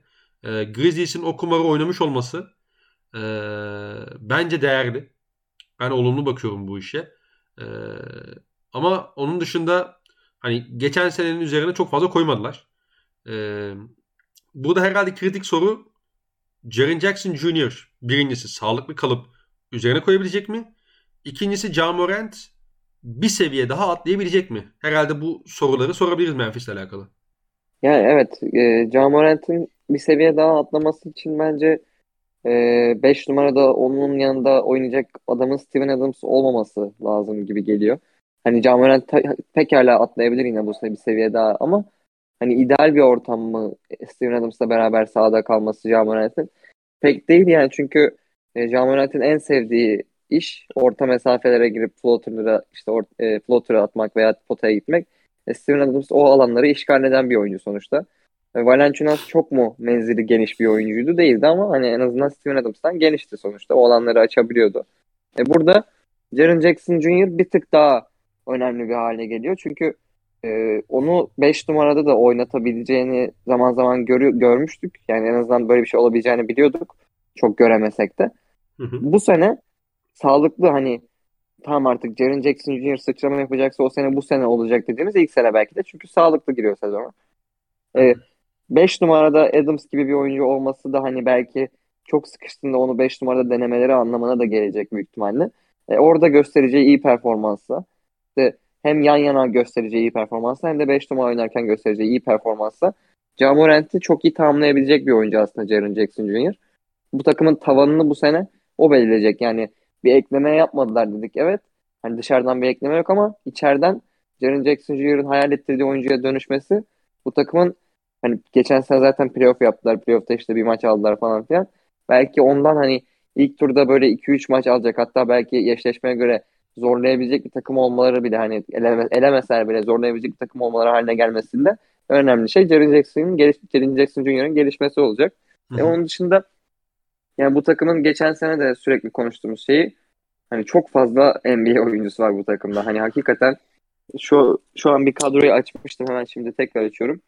Yani Onu biraz azalttılar ama işte. Grace, mesela Grayson Allen'ı Bak yine yine 10 tane falan çıkacak bak şimdi. Steven Adams, Kyle Anderson, Desmond Bain 3 oldu. Dylan Brooks 4, Brandon Clark 5, Jared Culver 6, Jaren Jackson Jr. 7, Tyus Jones 7.5, Deontay Melton 8.5, Ja Morant 9.5, Xavier Tillman 10. Yani yine çıktı bak gördüğün gibi 10 tane oyuncu. Bu oyuncuların neredeyse hepsi başka bir takımda. resmen adam gibi adamdaki gibi oldu evet. e, buçuk dedim hadi o. hadi onun buçuğunu da Zaire Williams kapatsın hadi tamam. 10 oldu yani yine. Bu 10 oyuncu hakikaten başka bir NBA takımında çok rahat hepsi neredeyse 6. 7. oyuncu olabilecek kalitede oyuncular. E bunun ekmeğini geçen sene de yediler. Bu sene de yiyecekler. E, Jared Culver'ın gelişimi içinde fena bir ortam yok bence.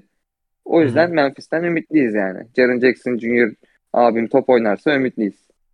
Bu takımla alakalı hakikaten bu sene tam olarak ne hissetmem gerektiğini ben bilmiyorum abi. Sen mesela var mı senin bir tahminin? Ya şimdi tamam en azından bir play'in takım olacaklar o ona şüphe yok da. Hı hı. Ya şöyle sıçrama yaparlar ya da şu, şurada takılırlar tam olarak diyemiyorum çünkü bu takımda çok fazla şey var. Hani bu takım çok e, nasıl diyeyim SSA takımı yaparsa olursa işte evet. şut sokarsa işte John Morant pull up üçlük sokmaya başlarsa falan filan tamam mı? He, çok fazla SSA var bu takımda. Bu bu arada kötü bir şey değil bu takım için. Hala genç bir takım çünkü. Ama bu takımla alakalı da benim ne hissetmem gerektiğine dair e, işimi zorlaştırıyor açık konuşmak gerekirse. Yani bilmiyorum sen ne düşünüyorsun? Senin daha böyle keskin e, bir yorumun ya da daha net bir beklentin var mı? E, bana e, nazaran. Ben ben hani belki böyle play'ine kalmadan playoff yapabilirler bile diyebilirim şu an. Yani sen, uçmuş olabilirim biraz ama. E, sen daha optimist. Play'in oynamadan play'in oynamadan playoff'a kalabilirler. Pardon yanlış söyledim. Ya işte 6'dan girebilirler diyorsun. Aynen. 5 zor da 6'dan 6'yı zorlayabilirler gibi geliyor bana. Bilal Varan Yardımcan iddialı açıklamalar. bomba açıklamalar. Haydi kardeşim ben Memphis TR adminiyle mi görüşüyorum? Hadi bakalım. Bir takıma böyle güven güvenmek istedim bu sene. İnşallah boşa çıkarmazlar. Ya ona ben de hani şey değilim tamam mı? Çok karşı değilim. Çünkü Morant iki sene yani lige girdiğinden beridir üzerine koyarak geliyor. İşte Jaren Jackson sağlıklı kaldığı zaman değerli bir oyuncu olduğunu gösteriyor. Zaten özel bir prospekt olarak gelmişti falan filan. Ki bu arada hani sen mesela Adams'ın e, o floater ve şey bölgesini mesela işgal etmesinden bahsettin. İşte boy alanı. Hani Jamorant'in etkili olduğu alan. E, o da şu var hani evet spacing'e çok büyük katkı sağlamıyor Adams. Bu zaten herkesin bildiği bir şey. Ama e, Adams bu takımın oynamak istediği oyuna gayet uygun bir takım. Şey oyuncu. E, çünkü İyi, Adams... Efendim? İyi perde yapıyor yani o konuda. Çok evet, sağlam perdeci. Hücum rebound almayı gayet iyi biliyor. Hani o da gücünü kullanmayı çok iyi biliyor. Ee, iyi pozisyon oluyor. Özellikle Morant gibi bir delici de varken ki Russell Westbrook oynadı bu adam yıllarca. Unutmamak lazım. Ee, ve OKC takımları her zaman o ikinci şans sayılarında, hücum reboundlarında hep ilk beşte yer almıştır. Ayrıca de e, Steven Adams e, geçişte özellikle derinde e, ve erken post pozisyon almayı seven bir oyuncu. E, özellikle şeyden sonra hani rebound'dan sonra e, geçiş kovaladığında işte OKC döneminde söyleyelim. Erken post alıp o da hemen tek bir adımla hop mesela sol, onun şeyi sol bloktur. Sol blokta alır abi. Sağ omuzu üzerinden döner. Oradan bir turnike bırakır. Bir smaç bırakır. İşte açık alanda kulvar koşar. Hani bu takım için bence gayet verimli bir tamamlayıcı parça. Akarı yok, kokarı yok.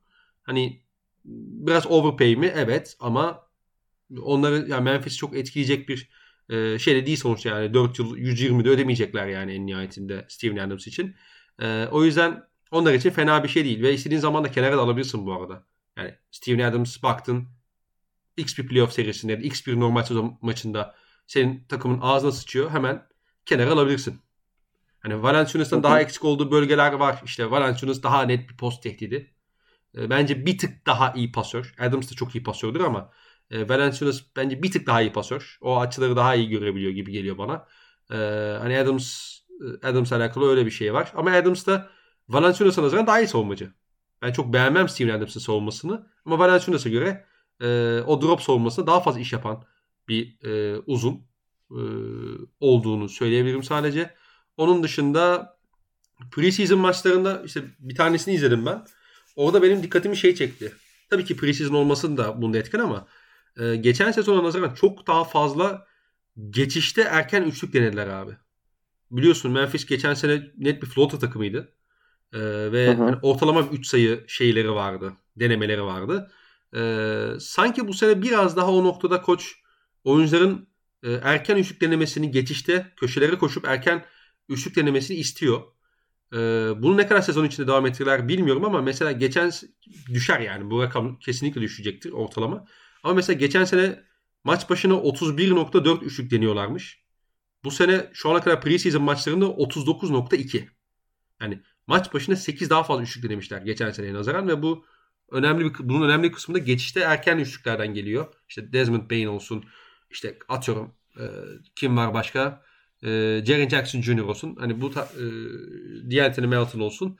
Yani bu tarz oyuncular biraz daha e, geçen sezondan çok e, görmediğimiz e, üzere biraz daha fazla erken üçlü deniyor. Bu da dikkatimi çeken bir e, dokunuştu yani koçtan. Sezon içinde bu da kadar devam eder. Onu görmek isterim.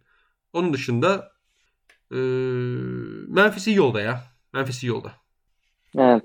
Hakikaten ben de seviyorum bu kadroyu yani. 41 buçuk. Ben şimdi o kadar 6. olabilirler falan filan dedim. 41 buçuk. o yüzden o yüzden alt diyeceksin 40... değil mi böyle? evet o yüzden 41 ile alt diyorum. Geçen sene 38-34 yaptı Memphis bu arada. Ee, sen üst diyorsun. İşi şakasını bilirken. Değil mi? ben de istiyorum ya. Ee, Memphis Ya mesela Memphis'in alt, 6. olması 10. olmasından çok daha yüksek bir ihtimal bence. Katılıyorum. Katılıyorum. Teşekkür ederim. Onun dışında hemen şeyi bulmaya çalışıyorum. Heh, San Antonio Spurs. Galiba. Yok, geçen sene Spurs daha yukarı bitirdi. Ee, yani Spurs'la alakalı çok büyük beklentimiz yok herhalde ikimizin de bu sezon. Ee, Aynen. Hızlı geçebileceğimiz bir takım olabilir yani. Hızlı geçebileceğimiz bir takım olabilir. Ya bu takımın herhalde bu seneki e, yıldızı ya da taşıyıcı oyuncusu Dejante Murray olacak. Ee, ama Hı-hı. hani Dejante Murray de e, belli sınırlamaları olan bir oyuncu. Ben çok beğenirim ama şeyde bir oyuncu değil en nihayetinde. Hani ya bu çocuk da süperstar olur diyeceğimiz bir oyuncu değil en nihayetinde. Bu sene e, Josh Primo'yu seçtiler. E, lotaryadan herkesin şaşırdığı, kimsenin hiç beklemediği bir seçimdi bu. E, ama şeyde de preseason'da da böyle enteresan işler gösterdi. Yani çabuk hani kendi şutuna gidebiliyor, sahada rahat hareket edebiliyor vesaire. Hani ama çok ham yani. Draft'ın en genç oyuncusu olması lazım. Ee, onun dışında ne konuşacağız bilmiyorum abi. Bu takım izle, bu takım izlerken şeye bakıyorsun. Ya iyi bir takımın içerisinde işte yıldızı olan e, taşıyıcı oyuncusu olan bir takımın etrafında görmek isteyen çok fazla oyuncu var. Ama bu takımın en büyük problemi öyle bir yıldızı yok. o yüzden ben Spurs'a biraz e, düşüğüm. Yani çok fazla NBA oyuncusu var aslında. Hani OKC'ye bakarak e, bakacak olursak işte Houston'da ne bileyim işte Orlando'ya vesaire. Ama ya şut oyuncu da bu sene işte harbiden taşıyıcı topçu olacak diyeceğim. Bir oyuncu yok. Şu an için yok. Yani bu takım mesela maç sonuna berabere giren bir maçta topu kime emanet edecek maç sonlarında mı? Yani bu Dejan mi edecek? E, Popovic'e edecekler hakikaten yani. Yok yani go to guy'ları yok. Ve hani Dejante Murray de yanına illa böyle bir e, topla daha fazla üretebilen, daha iyi yöne, e, hücum yönetebilen bir oyuncu ister yani hücumda özellikle. E, Derek White o oyuncu mu? O ikisi beraber hani ne kadar birbirine ayağına basıyor, ne kadar birbirlerine ileri itiyorlar falan. Hani o da benim kafamda bir soru işareti. Ve o hani planları şu anda o ikisinin üzerine gibi hani yaptıkları hamlelere bakınca edince. E, yani bu sene o yüzden kötü bir seçim yaptıklarını mı yoksa iyi bir seçim yaptıklarını yoksa hani gerçi belki zorunda kalarak hani böyle bir şey yapmış olabilir ama hani onu göreceğiz ve bence hani çok da olumlu sonuç verecek bir ikili gibi de gelmiyor. Yani özellikle hani diğer mevkilerde düşününce hani mesela bu ikisi oynar ama kanatta işte ne bileyim çok böyle topla aşırı neşir işte LeBron James gibi bir adam olur. Hani tabii LeBron James gibi derken yani LeBron James olsa her şey çok farklı olur da hani o tarz bir oyuncu olur. Tamam hani bu ikiliyi oynatabilirsin beraber dersin ama yani şu durumda Spurs gibi bir takımda hakikaten çok arıza oluşturabilecek bir ikili hücumda. Ben o yüzden hani Spurs'tan bu sene benim de çok bir beklentim yok. Hani mesela geçen sene play'in yapan e, 4 takımdan biriydi. Bu sene mesela Pelicans veya Wolves Spurs'tan daha büyük aday bence orası için.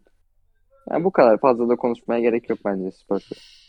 Yani evet. E, istersen burada geçebiliriz hemen San Antonio'da. Bakıyorum. Son iki takımımız var. Hemen hızlı hızlı onlara da değinelim. Onu sonra kapatalım. Ee, New Orleans Aa, Pelicans. Alt, alt, üst, alt üst neydi? Onu söylemedim bak. Ee, evet. Çok doğru. Ey 28. moderatörüm ey. Ulan hakka bas. Hızlı hızlı bitirmeye çalışıyoruz. ee, seni bekledik diye. Ee, 28.5. ben alt diyorum. Ben de alt diyorum. Şimdi e, konuşulması daha enteresan olan ve bugün aslında konuşması enteresan olan son takımımız olan New Orleans Pelicans. Geçen senenin üzerine bazı e, kritik hamleler yaptılar. E, Lonzo Ball'la yollarını ayırdılar. Hani kontratını karşılamadılar ve Bulls'a gitmesine izin verdiler. E, oraya bir Dejanti şey hmm, Devonte Graham hamlesini gördük. E, draft'tan Trey Murphy aldılar ki şeyde alev gibi şut attı. Çocuk alev alev yandı yani 3 sayıda. E, ve bu takım e, herhalde şunu gönül rahatlıkla söyleyebiliriz. Birkaç tane genç oyuncusundan bu sene ciddi sıçrama bekliyor. Bunların içerisinde Nikhil Alexander Walker da kritik bir rol üstleniyor. Ee, Zayn sakat giriyor sezona. Sakatmış yani yeni öğrendik. Sağ olsunlar bize yeni bilgi verdiler. Ee, ayıp ediyor yani David Griffin'de. Ee, daha ne zaman tam olarak döneceğini bilmiyoruz. İki hafta sonra e, durumu yine gözden geçirecek ama bu tabii ki onun hemen döneceği anlamına da gelmeyebilir. Ee, bu takım yine geçen sezonlarda olduğu gibi bize vasat bir sezon geçirecek gibi duruyor. Ee, biraz daha dengeli bir kadroları var gibi geçen sezona nazaran. Yani en azından işin hücum sahasında Ingram'a ve Zion Williamson'a biraz daha o alanı açabilecek oyunculara sahipler. Ama Zion sezona sakat girip hele bir de belli bir dönem kaçırırsa herhalde Pelicans'la alakalı yine bu sezonda çok fazla beklenti oluşmaması gerekiyor diye düşünüyorum ben. Ne diyorsun? Yani katılıyorum. Yani bu Pelicans'ın play-in potasına girebilmesi yine diğer takımların kötülüğünden olur eğer olursa. Hı hı. Yani evet e, Zion Williamson'ın yanına hani şut atabilen bir 5 numara oynamasıyla beraber şut atabilen bir 5 numarayla beraber oynaması gerektiğini çok iyi tecrübe ettik geçen sene. Hani Valanciunas'a gitmeleri bu, bu, bu konuda hani kesinlikle Steven Adams'a göre daha daha iyi bir şey. İşte Lonzo'dan geçen sene ne kadar iyi şut atsa da Lonzo'dan vazgeçmeleri de biraz artık hani bu Lonzo, Zion, Ingram, Adams beraber olmuyor. Biz hani onlardan en yetenekli ikisini tutalım, diğer ikisini yollayalım tarzı bir şeye girişler büyük ihtimalle o, o dörtlünün olmadığını görünce.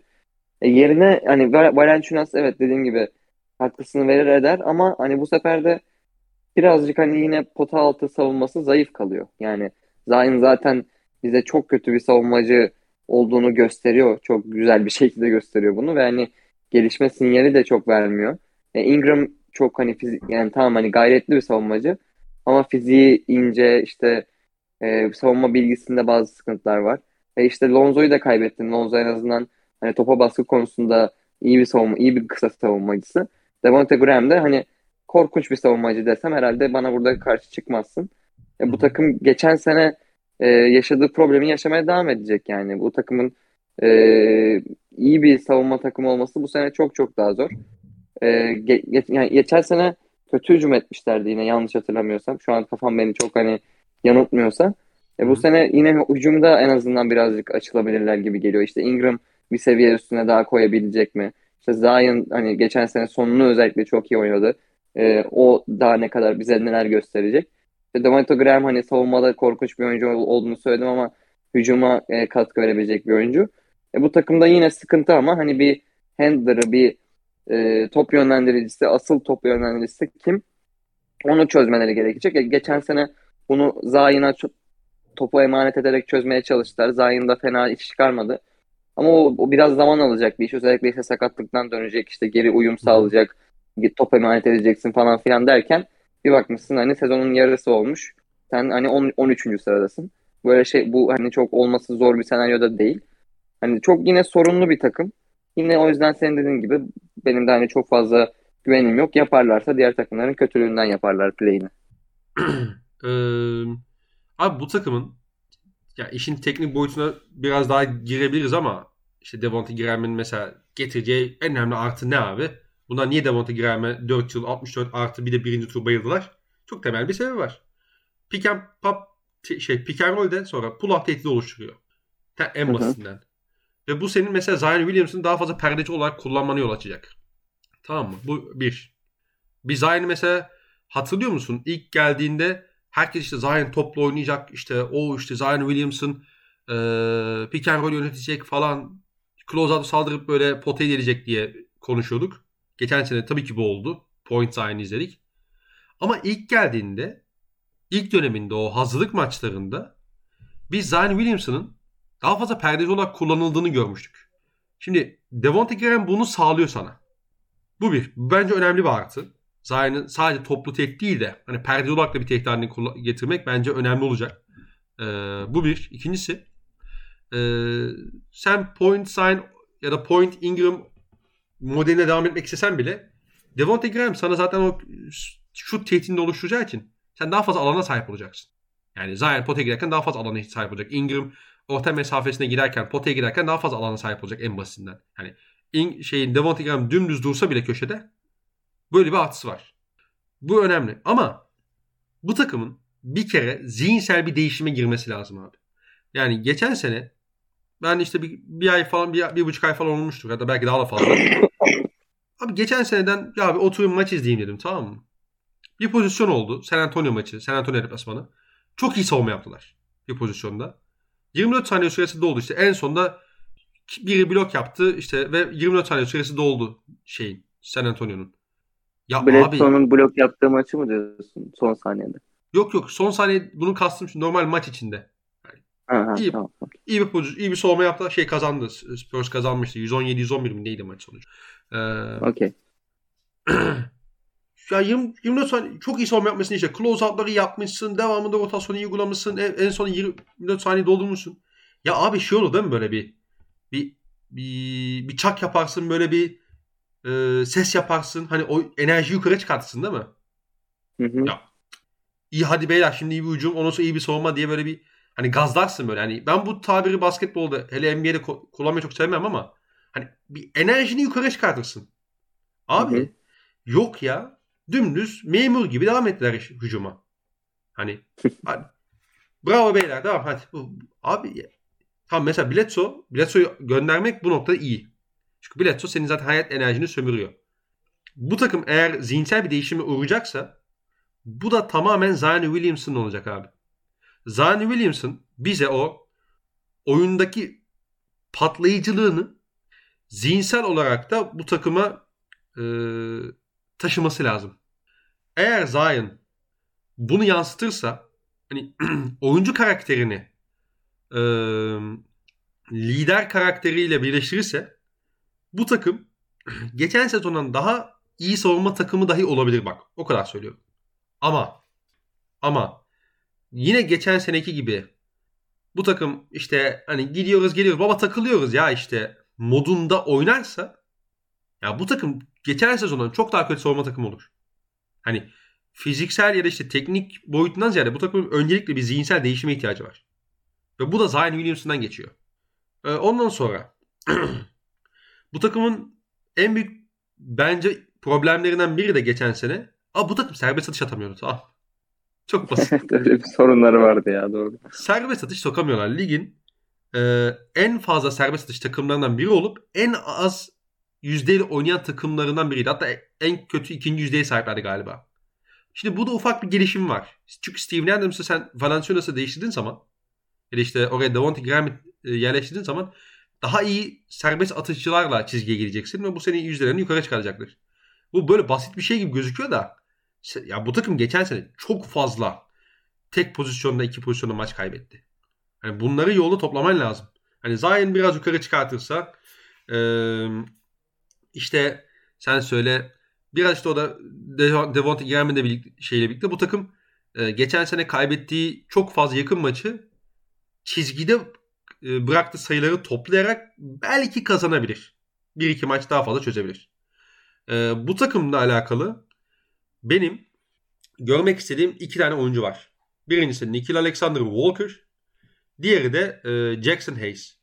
Jackson Hayes hani ben az önce bu zihinsel değişimden bahsettim ya. Hı hı.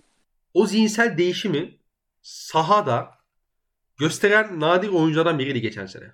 Yani o ya bir tane blok yapıyorsa onu çok böyle şey sesli yapıyordu tamam mı? Ee, çok böyle şey yani o bloktan sonra işte bir e, coşkusu var onu görüyorsun. Eğer Hayes istikrar yakalayabilirse sahada bence enteresan bir e, şey olabilir. Bir parça olabilir. Bir de ben bu sene ikili Alexander Walker'ın MIP e, şeyinde net bir şekilde adının geçeceğini düşünüyorum. Onun dışında... Sen de her, herkese MIP yaptın ya maşallah. Kim yaptın lan başka? Hachimura falan da oralardaydı ya. Ya kardeşim Herkes dedim bir tane Hachimura saydım. Başka kim saydı?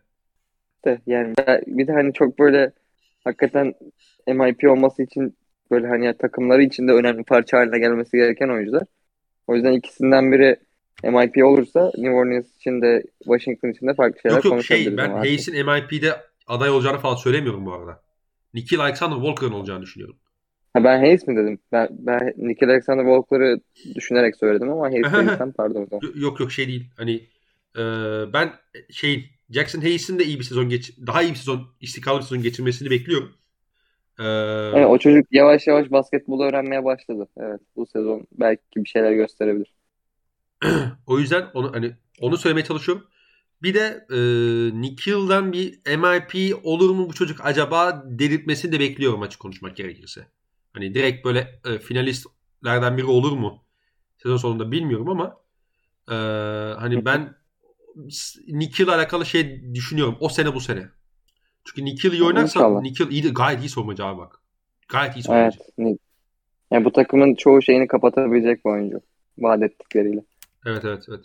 Bir de e, hani ben az önce işte Zion'ın perdeci olarak kullanılmasından bahsettim ya.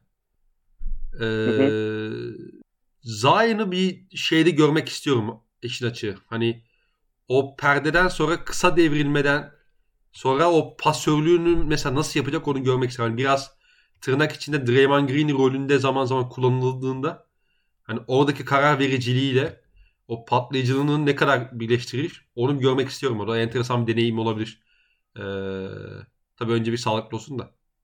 Evet. Ee, Güzel. 30, hoş bence. 39,5. Ee, alt ya. Hmm. Geçen sene 31-41 yapmışlar. Ama ben de böyle 36-37 falan bekliyorum bu takımda.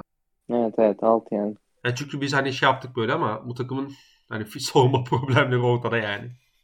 Evet. Ki play ama play'in yaparlar. Yani evet yani San Antonio kesin çıkacağı için oradan. Oraya yani biz... girmeye en yakın takım Pelicans yani evet. Ya aynen aynen yani düz mantık Pel- şeyi çıkart doğru söylüyorsun. Ee, Pelicans sanki oraya net aday yani. Kings de sanki hani onlar kapışır e, sezon sonu sezon sonuna geldiğimizde Kings onlar kalır gibi duruyor. Evet. Şey Wolves da onların arkasına gelir herhalde. Evet. Ee, Houston. Houston. Valla bu yani Houston'la ilgili Alperen'i konuşabiliriz ama Alperen'i de sen çok konuştun. Yani e, draft podcast'inde olsun işte of, yani yine başka yerlerde odalarda Twitter odalarında falan filan olsun. Yani Alperen'e her çok değindik.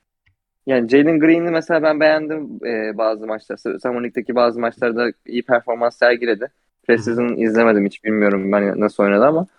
E, Jalen Green'den e, iyi bir iyi yani yılın çaylağı olmasını bekleyebiliriz bu sene. Ama bu Alperen için ne kadar iyi? Özellikle hani Daniel Tice, e, Garuba bir uzunları daha vardı galiba. Olinik değil mi? Aynen. Christian Wood. Ha, pardon. Christian Wood doğru pardon. Ya bu böyle bir uz, böyle uzunların olduğu bir kadroda zaten bulacağı süre kısıtlı olacak biraz ilk senesinde.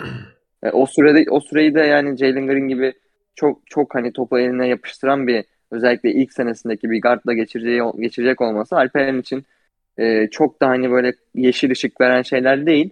Ama hani saf yetenek olduğu için Alperen hani bu sene olmaz ama e, vazgeçilecek kolay kolay vazgeçmezlerdi Alperen'den. Hani sene daha iyi bir ortamda, daha iyi, daha büyük bir rolde her türlü Alperen'den ben bir şeyler olabileceğini düşünüyorum. Ama bu sene için dediğim gibi e, Alperen'den çok ümitli değilim. Yani bunu dediğim gibi kesinlikle Alperen'in yeteneğine falan alakası yok. Tamamen bulunduğu ortamdan dolayı öyle düşünüyorum. Yani onun dışında üstüne sen deyin ben valla başka konuşacak bir şey bulamadım üstüne alakalı. Çünkü hani kadroda da hakikaten yok yani konuşacak pek başka bir şey. Valla abi e, Alperen'i kenardan getiriyorlar. E, Tice ve Christian Wood'la başlıyorlar. Hani preseason maçlarında onları gö- e, gördük. Ben bunun mantıklı olduğunu düşünüyorum ya. Çünkü e, birincisi ilk 5'te oynayan iki oyuncu. Yani Kevin Porter Jr. ve e, Jalen Green ikilisi zaten topu çok domine eden ve karar verme mekanizmaları sıkıntılı olan bir buçuk numaralar. Hani Jalen Green hatta net böyle pür skorer olacak yani. İyi, e, hı hı. şey potansiyeli öyle o zaten. Hani Kevin Porter Jr. da şey demişti yani ben oyun kurucu olarak oynayabiliyorum diye. Abi eyvallah saygı duyuyorum herkesin görüşüne. Ama Ama bence oynayamaz. Ama bence bir bir daha gözden geçir yani bu yorumunu, bu tespitini. ee, yani teknik olarak şunu söyleyeyim. Mesela Kevin Porter Jr. evet işte iyi bir oyuncu. işte belli başlı şeyler yapabiliyor. Ama e, birincisi şu var abi. Pür de, delici bir oyuncu değil. Yani e, genelde floater bölgesine kadar delebilen bir oyuncu. Ve onun devamında da doğru kararları verebilen bir oyuncu şu an için değil.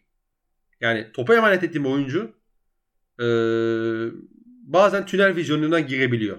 Hatta bazen değil çoğu zaman girebiliyor bir şey penetreye başladıktan sonra. Ve işte bana dünyanın can Morant'i değil yani. Tamam mı? Delicilik konusunda. Hı hı. Şimdi okey oyna tamam. Ama yani şey olacak abi bu Houston takımının ben bu sene sezon içerisinde bazı öyle kötü maçlar olacak ki bu takım. Yani çok hype'landı herkes. Anlıyorum. Ama abi bu takımın bir yönlendiricisi yok. Evet, bak takımı çekip çevir diyeceğim bir oyuncusu yok tamam mı? Bu şey değil bu arada. Hani bunu eklersin abi. Sene sonu drafttan bunu seçersin yani. Bulursun birini eklersin. O önemli değil. Ama bazen o kadar kötü gözük gözükecekler ki e, 35-40 sayı falan yiyecekler böyle. Fark. E, dolayısıyla şey hani Alperen işte kenardan geliyor. Onu e, söyledik az önce.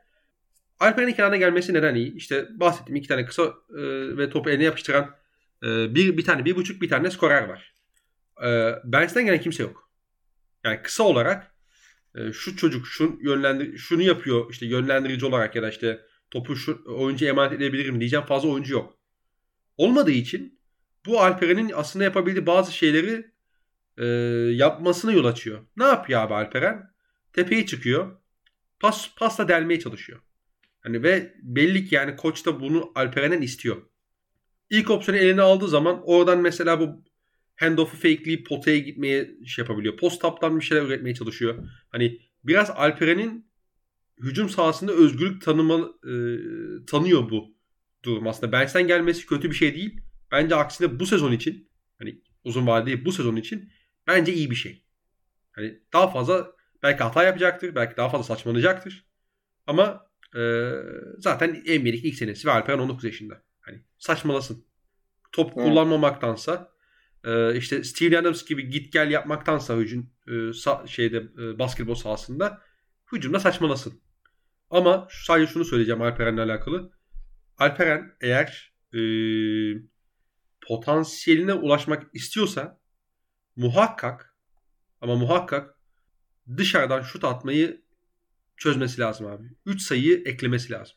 Çünkü bu Alperen'in yaptığı her şeyi daha geniş bir hücum alanında, daha geniş bir e, nasıl diyeyim e, alanda pas açısı yani. falan genişleyecek sonuçta. Her şey gelişecek abi. Penetre kanalın açılacak, evet. pas açıları gelişleyecek. Takım arkadaşlarına kat e, yolunu açacaksın sen işte pick and pop sonrasında falan filan. E, yok hiç bak 3 sayı ekledikten sonra MVP oldu. Hani evet. sadece bu ya 3 sayı sadece 3 sayı atmak değil. Hani sadece üçlük sokmak değil bu arada. O üçlüyü atabilecek tehdidi oluşturduğun zaman rakip savunmanın oraya kaynak ayırmasıyla birlikte oluşan boşlukları değerlendirmek. Alperen bu potansiyel Alperen'in potansiyeli var. Ha, olur olmaz o ayrı bir konu. Ben yok hiç direkt işte yok hiç falan değil bu arada. Hani Vucevic tarzı bir şey olsa bile Alperen gayet verimli bir NBA topçusu abi. Ama işte evet. Vucevic dediğimiz oyuncu da menzilini 3 sayının gerisine taşıdı. En basitinden. Bugün biz diyoruz ki Sabonis'e babacım bir üçlük atla. Hani daha fazla üçlük dene. Rick Carlisle onu zorluyor şu anda. Daha fazla üçlük dene diyor zorluyor preseason'da. O tehdit çok fazla kanal açacak. Ee, Alperen için ben bunun önemli olacağını düşünüyorum. Ee, bu sene bir şekilde o üçlük denemelerini e, yapması lazım. Onlara başlaması lazım. Ee, ondan sonra artık sokup sokamayacağı onun tabii ki ta- potansiyeliyle alakalı bizim e, şeylerimizi ortaya sunacaktır. E, ama bu yani. Hani Houston kötü olacak. Ama bu kötü olmaları onlar için çok da kötü bir şey değil. Evet. Katılıyorum. Yani e, özellikle Aras abinin hani sürekli dediği kötü bir takım kurmak istiyorsan hani guardlarının tecrübesiz olması, kötü olması lazım. der. Yani bu takımda da tamamen onu göreceğiz bu sene. Jalen Green'in sütü kaynattığı belki de çok maç olacak. Ama yani dedin yani sen de dediğin gibi bu sene bu oyuncuların kötü oynaması Houston'ın dert edeceği bir şey değil asla. Bu, bu oyuncular üzerine yatırım yapmaya devam edecekler çünkü. E, izleriz. Yani bazı maçları keyifli de olur. Alperen'in özellikle sezon sonuna doğru rolünün artabileceğini düşünürsek onu izlemek keyifli olur. İzleriz ama hani beklenti var mı bu sene? Herhangi bir beklenti yok. Yani NBA'in en kötü dereceli bitiren takımı ol, olmaları gayet yüksek ihtimal gibi gözüküyor. Evet evet yani ben açık konuşmak gerekirse hani Houston'ın batıdaki en kötü takım olduğunu düşünüyorum. Hı hı. E, OKC'yi yarım tık yukarı koyuyorum. Ama yani şey, şey Jesus Alexander'ın varlığı zaten öne koyuyor tabii, yani. Tabii tabii tabii. Yani. Şey Jesus Alexander'ın varlığı o da çok e, şey yapıyor. Ee, ama Las Vegas bizden daha yüksek. Houston Rockets'a. Alt abi. Alt alt. Direkt alt yani. Rakamı söylemeye gerek yok. Söyleyeyim de insanlar da bilsin yani. Ne, ne vermiş acaba Vegas bunlara? Abi 27,5 ya. Oldu. Ya bu takımla yok alakalı yani. beklenti abi bu takımla alakalı beklentiyi doğru ayarlayın. Ya Vegas ne yapıyorsun? Ben ondan korkuyorum biliyor musun? Hani Alperen gayet pekala kötü bir sezon geçirebilir standartlarına göre. Sonra işte bazı belin işte o tarz bir şeye girer yani eleştirme eleştirme işine falan girer mi ilk sezondan falan diye ondan korkmuyor değilim yani. Yani Alo. evet evet. Ya sesin bir kesik kesik geldi de. Ee, ama hani evet Alperen hani kötü başlasa bile veyahut da sezonu kötü geçirse bile e, hani aşırı reaksiyon vermemek lazım. Katılıyorum buna. Kesinlikle. Ee, onun dışında Valla bir şey 10 var. takıma 10 takımı yok yok 10 takımı hızlı bile konuştuk ya. Bizim standartlarımıza göre yani. Tabii 100 dakikada... takım konuştuğumuz podcast'te bile bir buçuk saate bulduğumuz oluyor yani sonuçta. E baba ben OKC'de boşuna şey Gilles Alexander konusunu açmadım. Tokşevski'ye neden ayar olduğumu anlatmadım. Ee, ne bileyim yani illaki bir yerden tabii bir şeyler yapmaya çalışırken bazı yerlerden kıstık ama e, bence gayet verimli bir podcast oldu. Sadece sadece son olarak Houston'la alakalı bir oyuncuya değinmek istiyorum. E, Christian Wood geçen bir buçuk sene önce aslında Detroit'teki son döneminde e, gayet iyi bir ikinci yarı geçirmişti hatırlıyorsun. Özellikle bu Blake Griffin'ler, Andre Drummond'lar orayı da, e, şey yapınca o bölgeyi açınca onun için. E, Houston'da da fena iş yapmadı. Hani Christian Wood tabii ki bir şey yani hani uzun olduğu için elbette bir, iyi bir kısanın yanında daha iyi gözükecektir. Ama bu sene geçen sezon yapmaya başladı bazı şeyleri daha istikrarlı yapmaya başlamasını e, bekliyorum kendisinden. Topla oynayabilen bir uzun aslında. Hani biraz da o e, keskinleştirebilirse e, o da e, hakikaten değerli bir oyuncu olabilir. Sadece onu eklemek istedim. E, onun dışında benim ekleyeceğim bir şey kalmadı. Ee, senin de yoksa yavaştan kapatalım. Olur kapatabiliriz. Yani güzel bir benim biraz yeni uyandım sayılacağı için biraz kafam allak bullaktı. Eğer yanlış bir şey söylediysem şey, dinleyiciler kusura bak. İşte şey yap. Kusura bak. Estağfurullah canım ne kusuru. Yani onun dışında bir kapatabiliriz. Yani seni pezemeklerin evet, elinden aldığım için biraz e, Arma kaynağını elinden aldığım için. Kendisini de yarın Bakalım yarın yarın bu hesaplaşmayı yaparsınız artık. Gel podcast'in içinde gelmiyorum lan diye böyle bir saçma sapan bir çıkış olabilir kendisinin. Onun dışında burama ağzına sağlık. Abi senin ses gelmiyor. Yanımda değil ama senin de ağzına sağlık. Alo. Geliyor mu şu an? Şu anda geliyor. Kapatalım biz. Alo. İnternet daha da bizi yarı yolda bırakmadan. Evet evet.